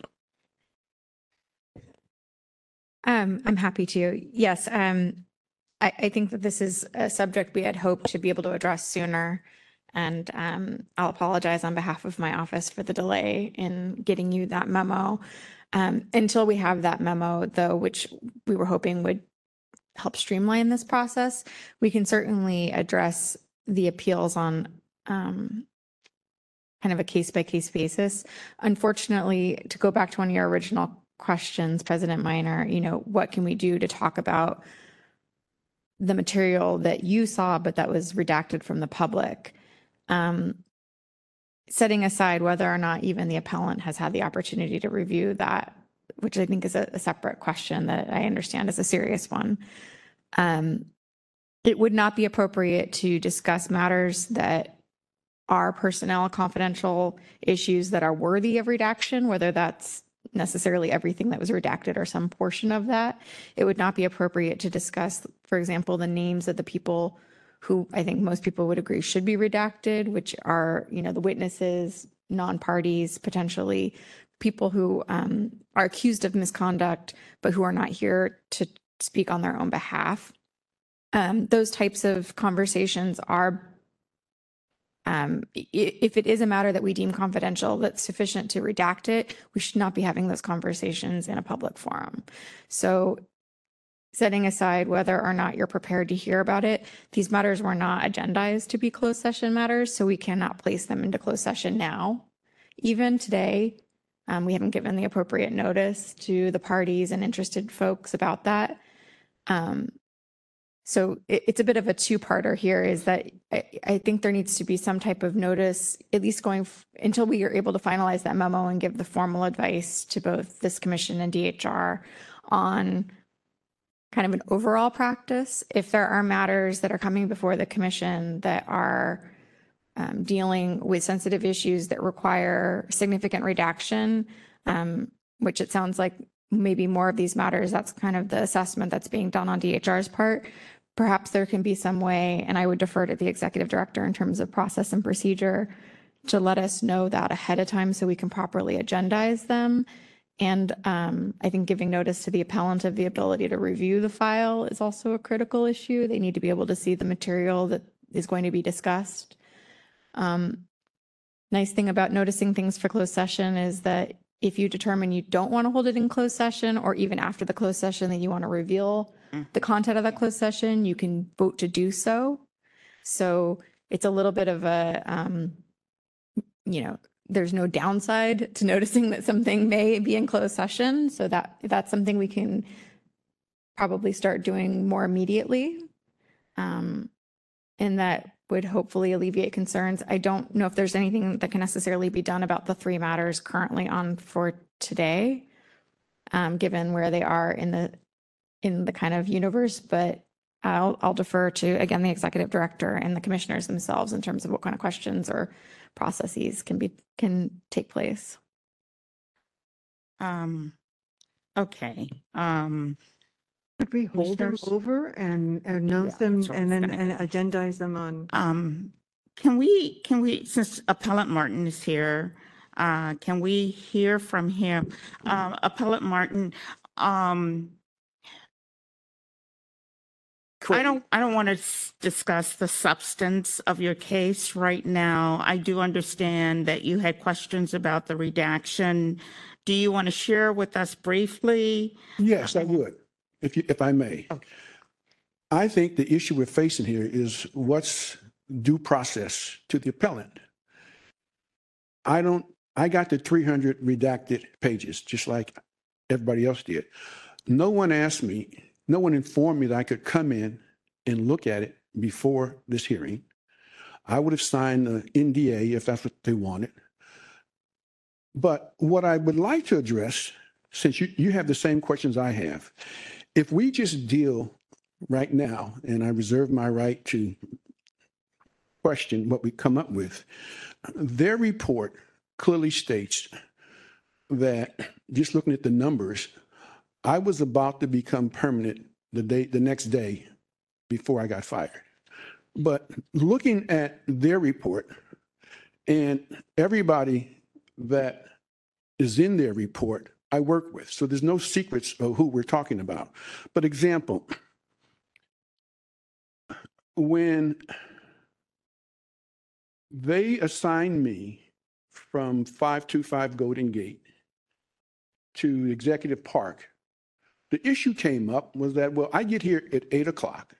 There's no direct Muni service or BART to Executive Park. You almost have to get off the, you know, it takes you 20, anyway. What my supervisor told me was that you can get a company car from the pool at Civic Center Garage. You check it out, but you don't go on the clock until you get to the Executive Park. He then tells me that when you leave the Executive Park, you clock out. And if you're stuck on 101 coming across town at 5:30, you don't get there till 6:30, you're on your own. So those are just the records. If you look at the the checkout time of those vehicles that I had, you see that some nights on Tuesday nights during the Clark construction class, I was told you cannot charge overtime because Harlan Kelly, the general manager, did not want overtime on the books. I mean, I'm an employee, that's fine. What you may do is you may you may come in late that morning or you may come in late the next day. But you cannot put it, you cannot accrue that time you were going back and forth. As far as to my complaint about a hostile work environment, you know, my assignment was to go help LBEs get contracts with the city, period, any department. So I'm working trying to tell these folks how you respond to an RFP, how you language it. So when when the first contract was approved, and it was like maybe $35,000 with the MTA and something else. The owner of the business wrote to Harlan Kelly bragging about what they have been able to accomplish. Well, couple of things I was told. First, I was told by one supervisor, you don't do their freaking work. You make them do the heavy lifting. Well, I didn't see that as heavy lifting. I was just doing work, advise them how to do things. And then we're talking about the problems with LBEs in Bayview Hunters Point getting these contracts. And so I'm saying, well, they need to get a piece of that LBE contract on the sewer system improvement, which was in the city, or the water improvement, which is from the dam. So we're in general conversation, and, and my supervisor says to me, well, you know, the people in Bayview Hunters Point, they have a poverty mentality. And I'm wondering, well, you know, where'd that come from? In a discussion about helping a business person who has a license and they've been business. So there's a comment about here that I had to be retrained on this computer business. I admit I was 65 years old or whatever it was. So, hold on, hold on, Appellant Martin. Um, what I think we want to accomplish today is a process understanding. Because, um, you know, it's clear that a document that is a part of the packet that's been reviewed by the commissioners, you have not had the opportunity to see. And um, EEO staff has indicated that that document would be available to you if you came in. I want to clarify that it is for in-office inspection only, no copying. Is that correct? Can you say it? So. That's just a minute. Okay. So, but. That's correct. Okay. And so because of that, I think the commissioners believe that we should not hear this today. But you're here, you've sat through the meeting, and I wanted to give you an opportunity to address the procedural process issue, not the substantive issues involved in your complaint, because we're going to ask you to come back.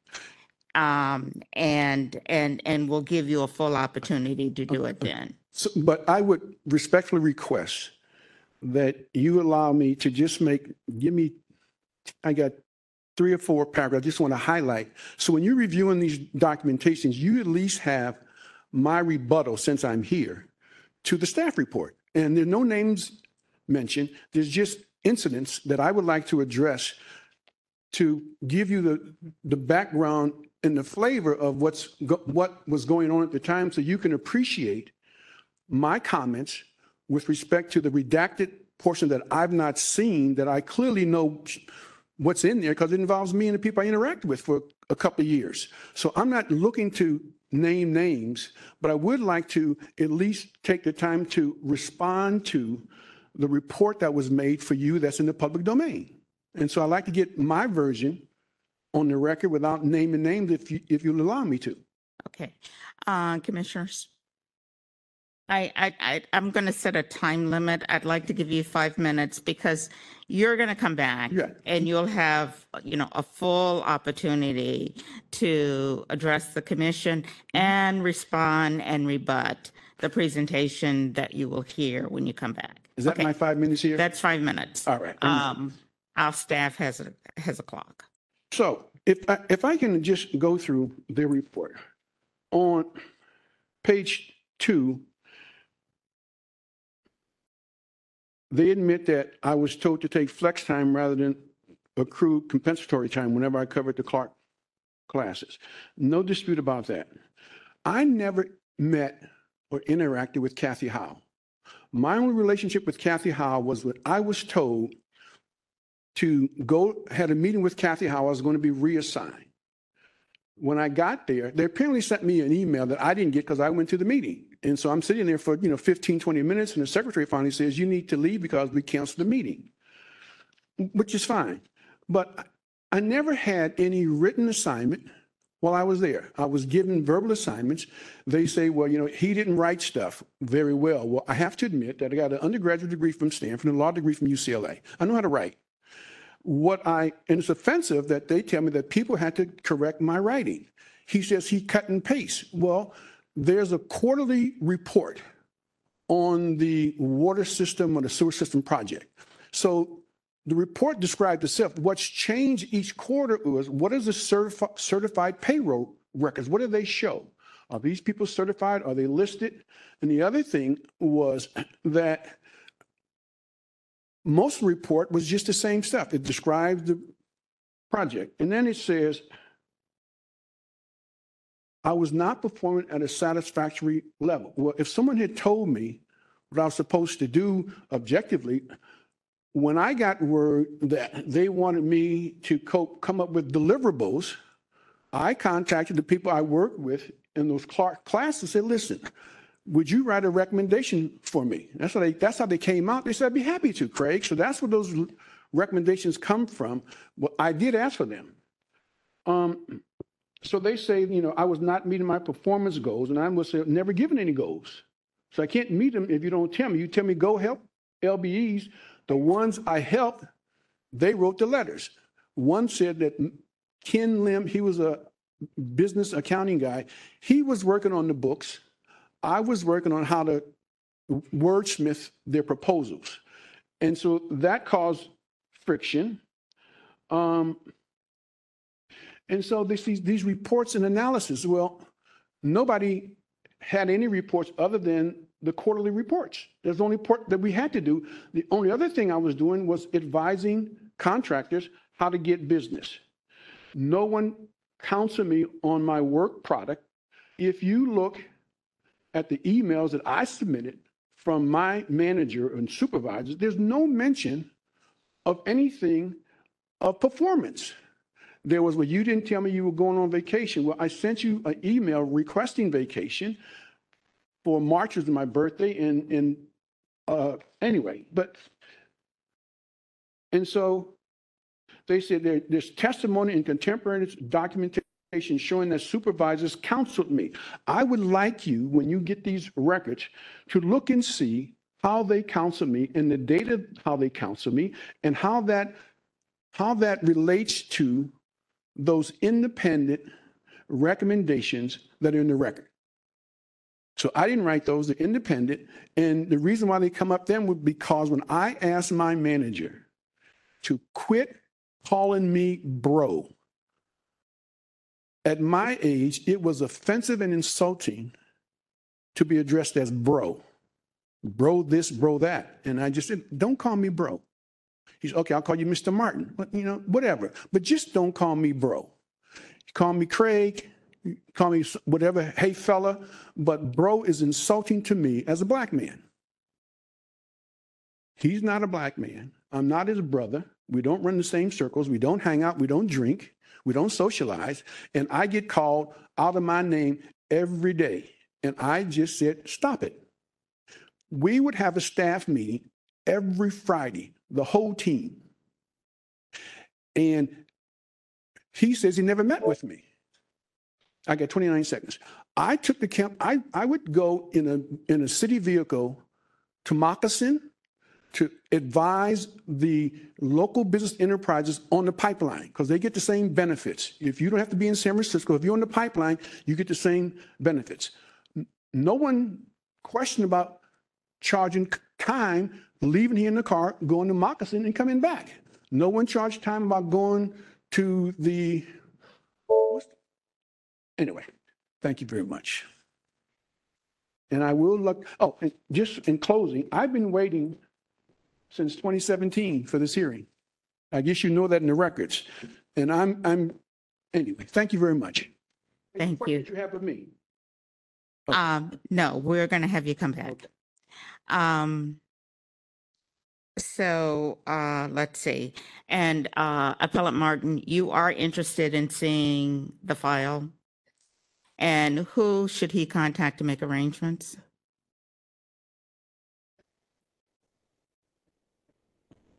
I will, I will reach out to you, Ms. Martin. Thank you. Okay, thank you. Uh, so, uh, Commissioners, I think we should, um, I'd like to, to make a motion that we, um, uh, postpone this for, uh, let's see, I would like to do 18, 19, and 20 um, because it's the same issue. it's the same issue. I, are the appellants here? Uh, I know that uh, Helen,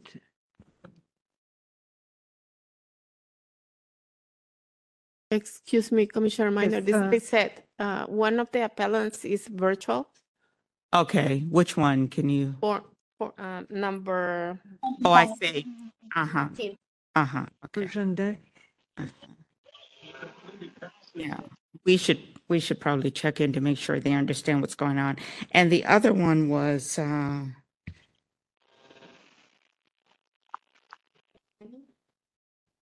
Twenty-one. twenty-one, uh, Jared Harris, Appellant Harris. No, Edward, uh, no, it's Eduardo Guer- or uh, Guerrero or. Oh, oh, yeah, oh, yeah, okay, that's section twenty, yeah. If I may, Okay. President Minor, um, you will have to vote on each one separately. Because it's a separate agenda item. Correct. Yeah, okay. Um, okay, so let's do 18 first.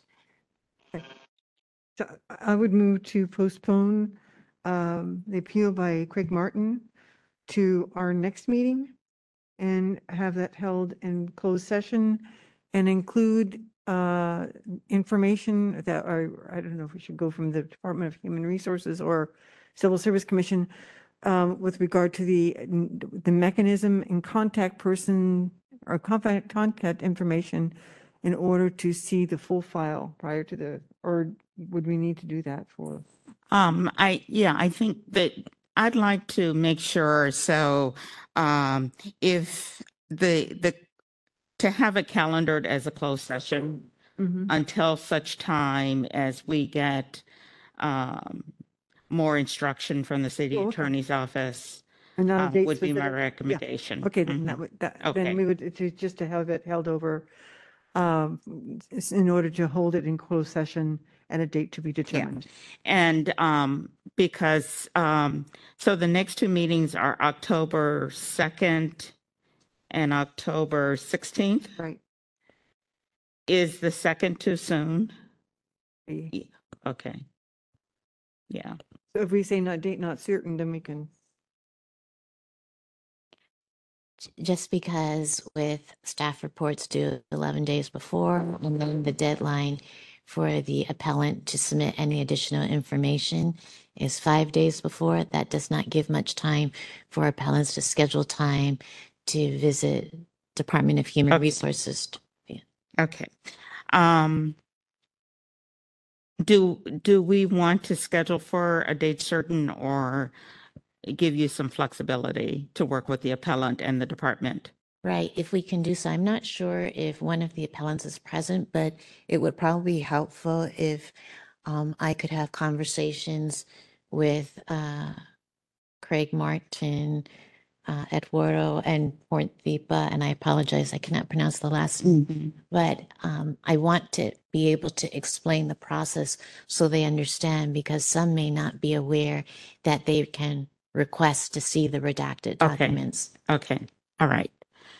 Okay, so I guess the motion will not have dates, but Okay. they will be scheduled. so a date to be determined. Mhm.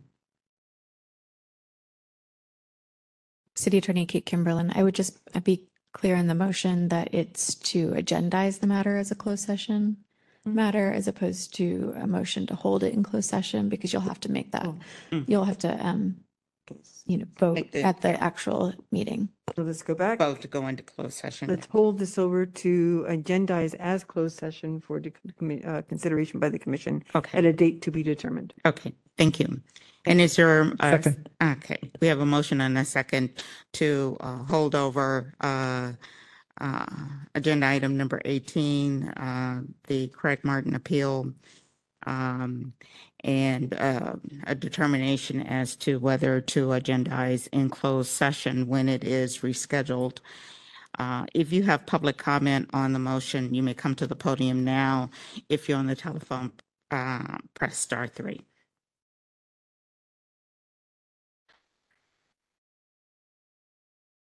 President Minor, no public comment at this time.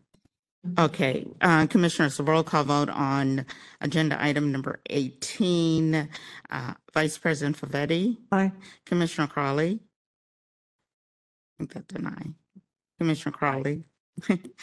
Commissioner Leung? Aye. And I vote aye. We voted to uh, hold over uh, agenda item number 18, the Craig Martin appeal, to permit um, the appellant an opportunity to review the file in EEO and uh, thereafter uh, to determine if the matter will be agendized for closed session. Um, Martin, thank you for being here and for your comments. Uh, we did listen carefully. And EEO, thank you for uh, being forthright with us and discussing this issue that has needed some discussion in the past. And I think we will work with you to come up with a procedure that uh, is um, that's just better, better for the department, better for the appellants, and hopefully continue to expedite uh, the closure of our EEO cases. So thank you. Um, 18, uh, 19 and 20, we will handle similarly. Um, we, s- I see um, 19. I cannot pronounce her. Oh, I'll let, I'll let, you're going to call it 19. Item- Item 19, appeal by Ponthiba Rojan de Shakul of the Director of Transportation's determination to administratively close appellant's complaint of retaliation. Recommendation of the Human Resources Director, adopt the report, uphold the decision of the Director of Transportation, and deny the appeal by Ponthiba Rojan de Shakul. Uh, Good afternoon, appellant. Are you hearing us okay? Yes. Okay, very good. Have you been listening to our discussion? Yes. Okay. And so there is um, a document that you have not had access to that if you are interested, you can review in the EEO office. Um, we are assuming you would like to see that document before we proceed with your case. Is that correct? Yes. Okay, all right. And um, you will, um, the district's EEO office will reach out to you um, to work with you in scheduling a time for you to come into their office to review the document. And then the Civil Service Commission staff will work with you to reschedule. Okay. Okay? All right. So thank you for being here today. Uh, but we think that this is the appropriate way to proceed. So we will invite you to come back once all of those things are taken care of. So what's going to happen now is the commission will make a motion to continue um, your case, and it will be probably a month out before we'll have you back um, to resolve the appeal. Okay? All right. Thank you. Um, So I would move to uh, hold the, the uh, appeal by Pern, Pern- Prathipa uh, Rojan Dekakul uh, over to uh, a meeting uh, to be, de- the meeting date to be determined in order to agendize on the, uh, in closed session. Okay. Second.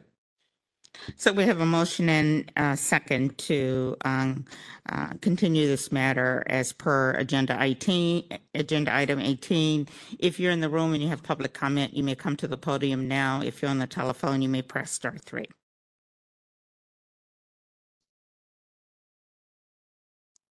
President Minor, no public comment at this time. Okay. Uh, Commissioners, roll call vote on agenda item number 19. Vice President Favetti? Aye. Commissioner Crowley? Aye. Commissioner Leung? Aye. And I vote aye. Uh, We are postponing this matter to a future date to give the uh, appellant an opportunity to review the EEO investigative file.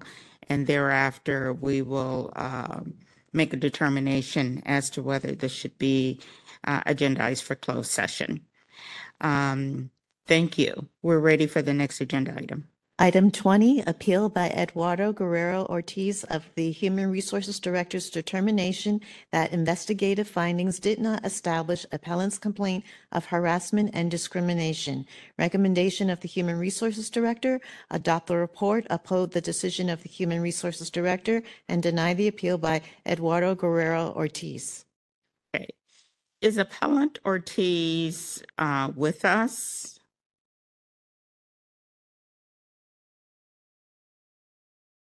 Did we hear from him? Did he confirm? Uh, President Minor, this is Elizabeth. Um, Appellant Ortiz did not accept the WebEx invite, or did we hear from him? Okay. Okay.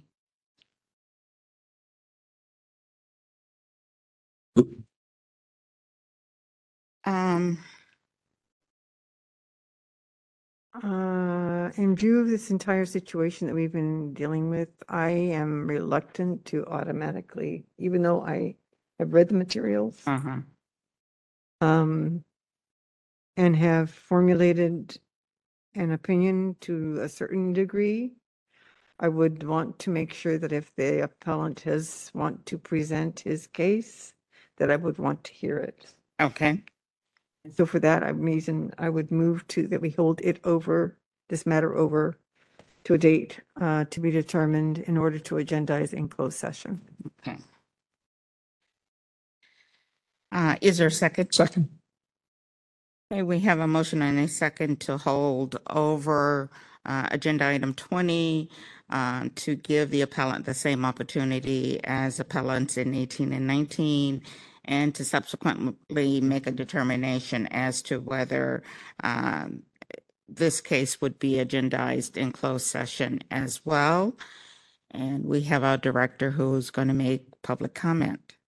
Yes, uh, President Minor, Vice President Favetti, and fellow commissioners, I just wanted to apologize um, for the for the oversight, and obviously look forward to continuing to collaborate, continuing to work very closely on improving our processes and you know streamlining our investigations in order to obviously you know come to a quicker closure. So again, I apologize and looking forward to working collaboratively with you to improve our processes. And again, thank you for my amazing team for the hard work that they do and their commitment to the EEO. Thanks again. Good night. Thank you. Um, did I hear a motion? There was a motion and a second? Okay. Um, is there any more public comment? I'm sorry, I'm losing it. Uh, okay, we're ready for the roll call vote. Commissioners, um, Vice President Favetti? Aye. Commissioner Crowley? Aye. Commissioner Leung? Aye. And I vote aye. Um, so we have, uh, the motion uh, passes and we are treating 18, 19, and 20 as cases that will come back to us. So we are ready for the next agenda item. We are now on the separations agenda. Item 21, request for a hearing by Jared Harris, former Senior Human Resources Analyst, 1244, on their future employment restriction with the City and County of San Francisco. Recommendation of the Human Resources Director, uphold the San Francisco Human Services Agency's decision to permanently restrict Jared Harris' future employment with the city and deny the appeal. Mm-hmm. Okay, thank you. Is the appellant with us?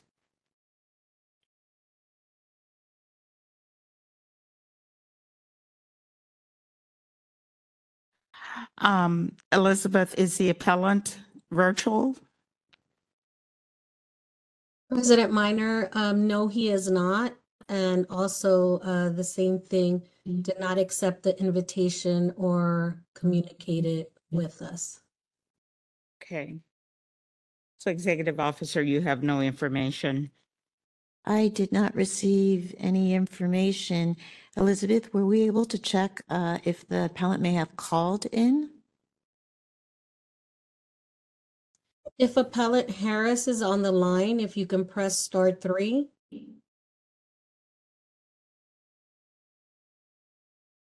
If appellant Harris is on the line, please press star three so I can unmute you. I don't think he's called either. Okay. Um, No, no representative either. let's see. Uh,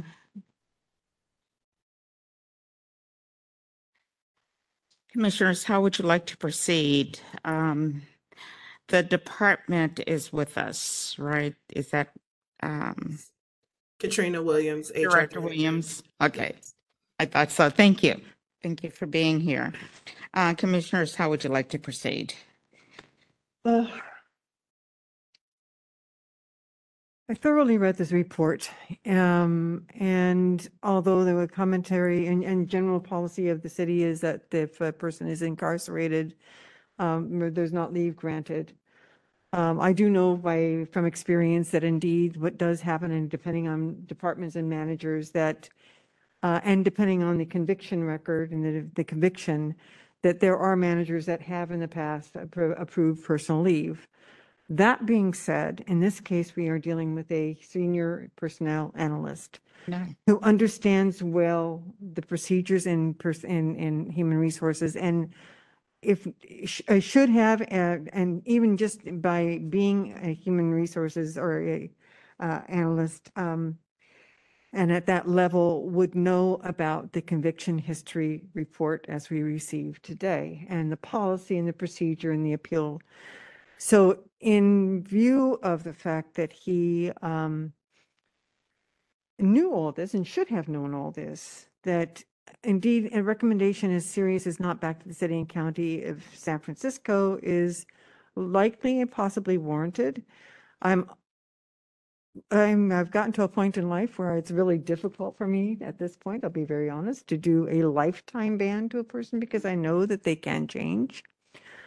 On the other hand, this was a very serious uh, situation where he had many opportunities uh, to notify the city. The city could have accepted a resignation. He would have resigned in good standing and he could have been reappointed depending on the conviction history and the, the nature of the conviction, could have been reemployed by the city. So that I, um, that's my, my precursor and would open, be open to other commentary. Mhm. Mm. Um, Commissioner Leung? I echo your sentiment, Vice President Fetty. I completely agree with your assessment. Uh, and then as far as a permanent ban, a permanent uh, lifetime ban, um, I'm not sure what everybody feels on those. Um, I think it's important, um, uh, I would be open to suggestion, um, but Okay. on the other hand, I can understand uh, perfectly why that's being recommended. Um, I understand the recommendation as well, and um, as I thought on, thought about um, these circumstances, and I know um, only what was presented to the commission, and and also, but thinking about um, our uh, conviction report that we received today, and the opportunities that the city uh, creates for people who've been incarcerated. Um, I kept coming to maybe a 10 year ban, um, you know, subject to um, the Director of Human Resources making the determination of uh, rehabilitation. Um, pretty much the same standard that we have in our conviction policy. Um, and, and, but that's my thought. I'm not wedded to it, but, um, that's what I was thinking, 10 years rather than a lifetime. That's, I would agree with that. Ten-year ban to the city and county of San Yeah. Francisco. Yeah. Um, I'm wondering if the department has any comments. We, of course, based off of the, the facts that have been shared and our efforts to um, interact with um, Mr. Harris, we move forward with the um, the lifetime ban because we believe that he's perfectly he was aware at the time of uh, what our policies are. He had been a party to other discipline for employees. And um, as stated in, in our initial report, we believe that uh, conduct, the way he conducted himself was unethical. And, you know, it's a privilege to work for the city and county. I do, however, understand um, that a lifetime ban is severe and understand that, you know, if we wanted to add a time frame, the department is not opposed to that. But we do feel that um, Mr. Harris's conduct was egregious. Thank you. Thank you for your comments. Uh, Commissioner Crowley. Madam Chair, I'd like to thank the uh, department for chiming in. Uh, It's helped clarify this, but as we're at a different time and a different place, I would accept your uh, motion of 10 years as acceptable, and I would second that motion. Thank you. So we have a motion and a second to um, impose a 10-year uh, citywide ban. If you have public comment on the motion, you may come to the podium now. If you're on the telephone, you may press star three now.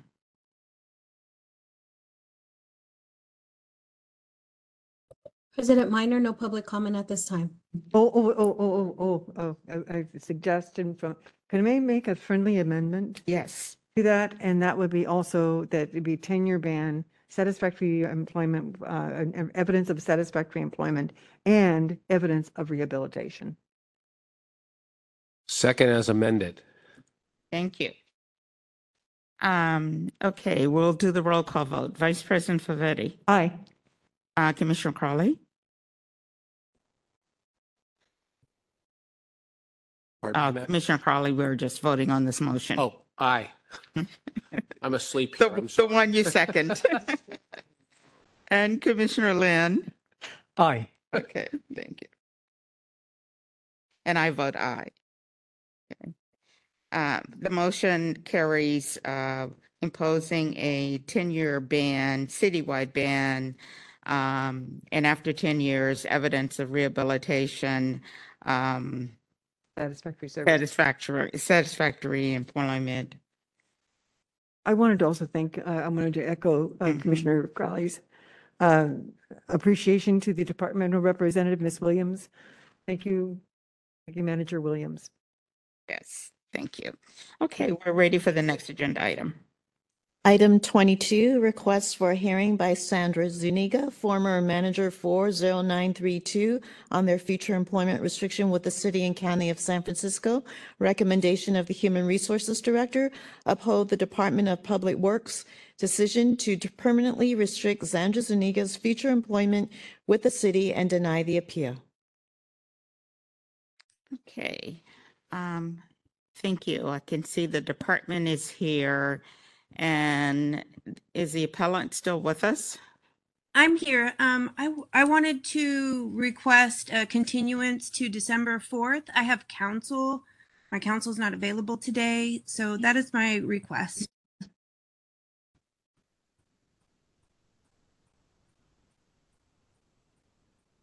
Uh, to December 4th? Correct. Okay, is, is this the first continuance for this matter? Yes. Oh, um, I'm sorry, I was asking, uh, executive officer. Got it. This is the first request by the appellant to request postponement. Uh-huh. Uh, And um, however, when we checked with the department's availability, they were not available t- at the date that the appellant requested it, but they are also in disagreement with the postponement request. That is why the appellant is here now before the commission making this request. I see.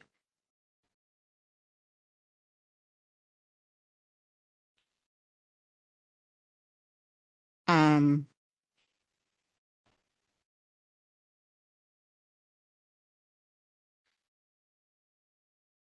When, when, remind me when the appeal was initially uh, filed with the commission?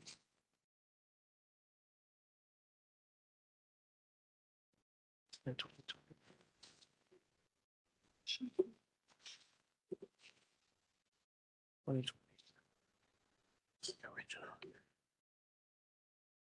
11th? Was it August of 2020? I don't know the exact date. It was in 2020, President. Twenty, sometime in twenty twenty?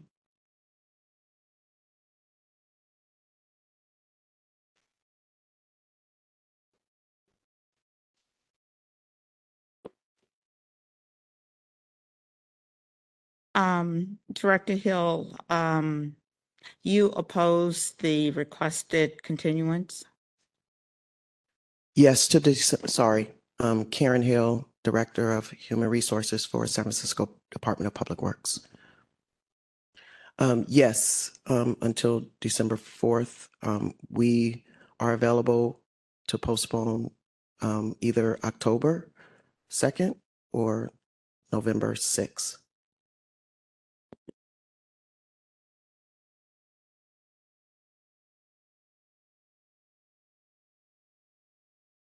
And what about December eighteenth? You said December 18th? December eighteenth, I'm asking you, would you be available then? No. No. Okay. Um.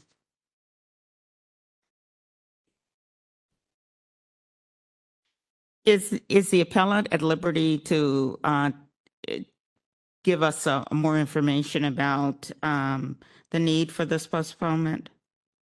And did you indicate you have counsel? Yes. It's so And they were not available today? correct. And how much notice did council have about this hearing? About two weeks. Okay. Um, Commissioner? So I just want to know, since I'm a newbie here, I want to know in terms of a postponement, postponement, postponement uh, request policy or practice. Do we typically grant if uh, appellant asks for a postponement? We If it- generally grant it? If it is the appellant's first postponement request, we will grant the first request, but that's with the department in agreement Mm. that they are available at, a we designate a future meeting date. This is just different because the department was in disagreement. They are not available on the date of December 4th.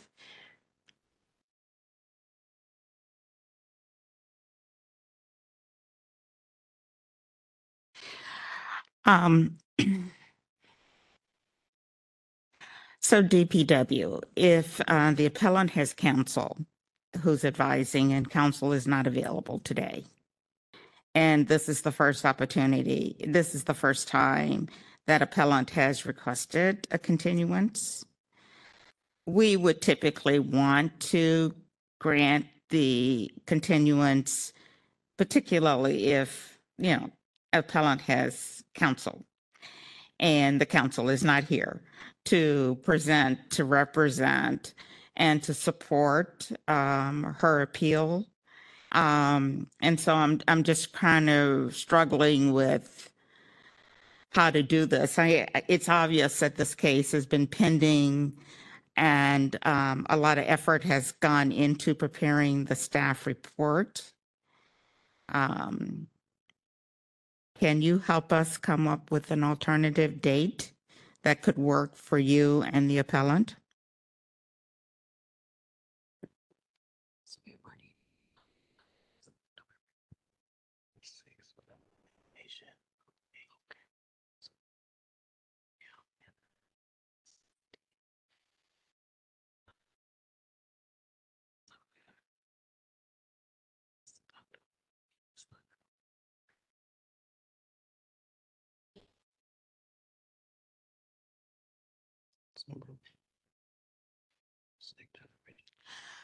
Um, the DPW uh, director of HR is conferring with her colleagues. For those of you who I'm sorry. are give me a few online, minutes. that's okay.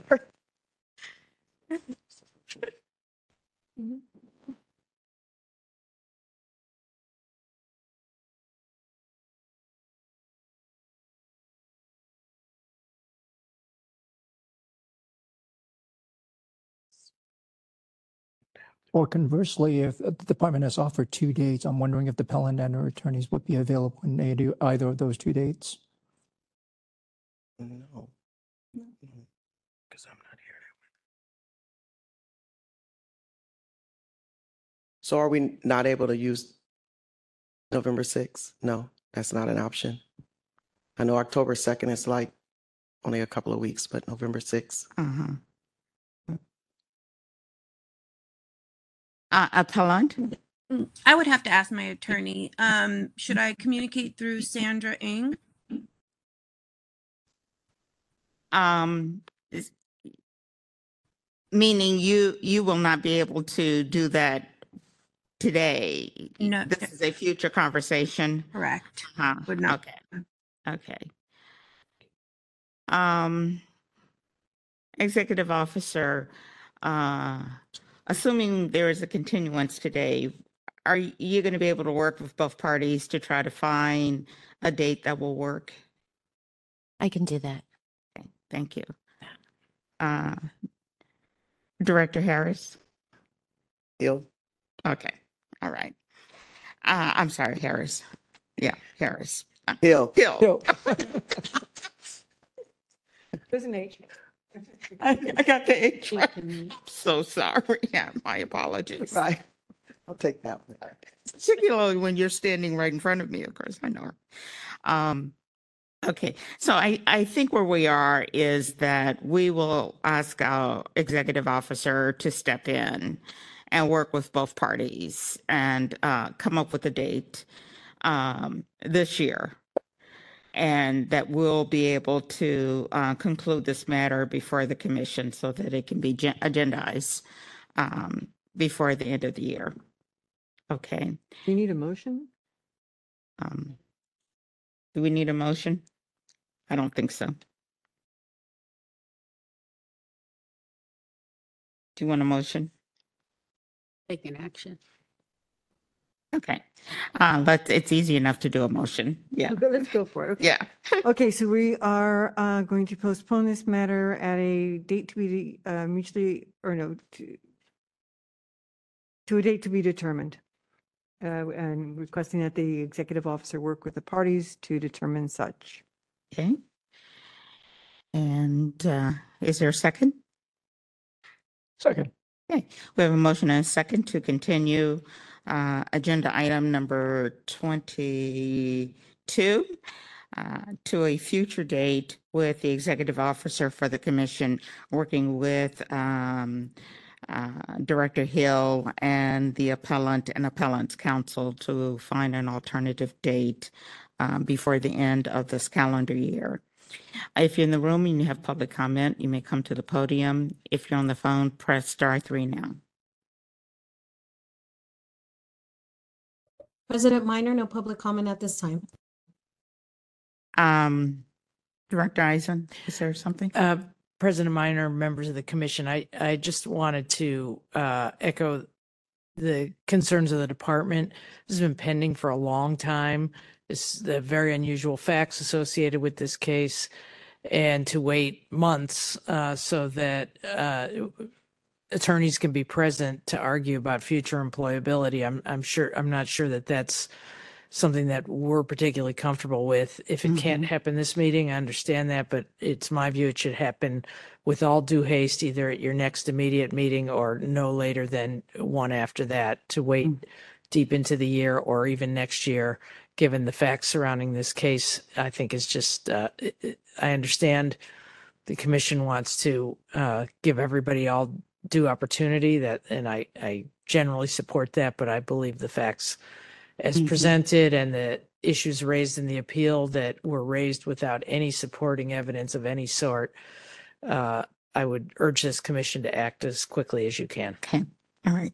Thank you, Director Isen. Mhm. Take that under, take that into consideration, yeah. Um, okay, so, uh, roll call vote. Uh, Vice President Favetti? Aye. Uh, Commissioner Crowley? Commissioner Leung? Aye. And I vote aye. We have uh, approved the motion to continue this matter to a future date with the understanding that we will uh, calendar this as expeditiously as possible and appreciate both the appellant and uh, Director Hill and, and, and her team working with our executive officer to find a new date. Thank you. Thank you. Yeah.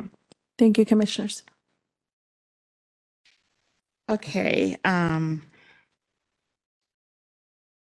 The next, uh, agenda item number twenty-three, which I think has already been postponed. Correct. We are now on item 24, commissioners' announcements and our requests. I just wanted to compliment you on the new logo. Thank you to Yeah. our deputy. Very Lavina, good. And also to Yes, the it's- Lisette. I, I thought to myself, what, what's this?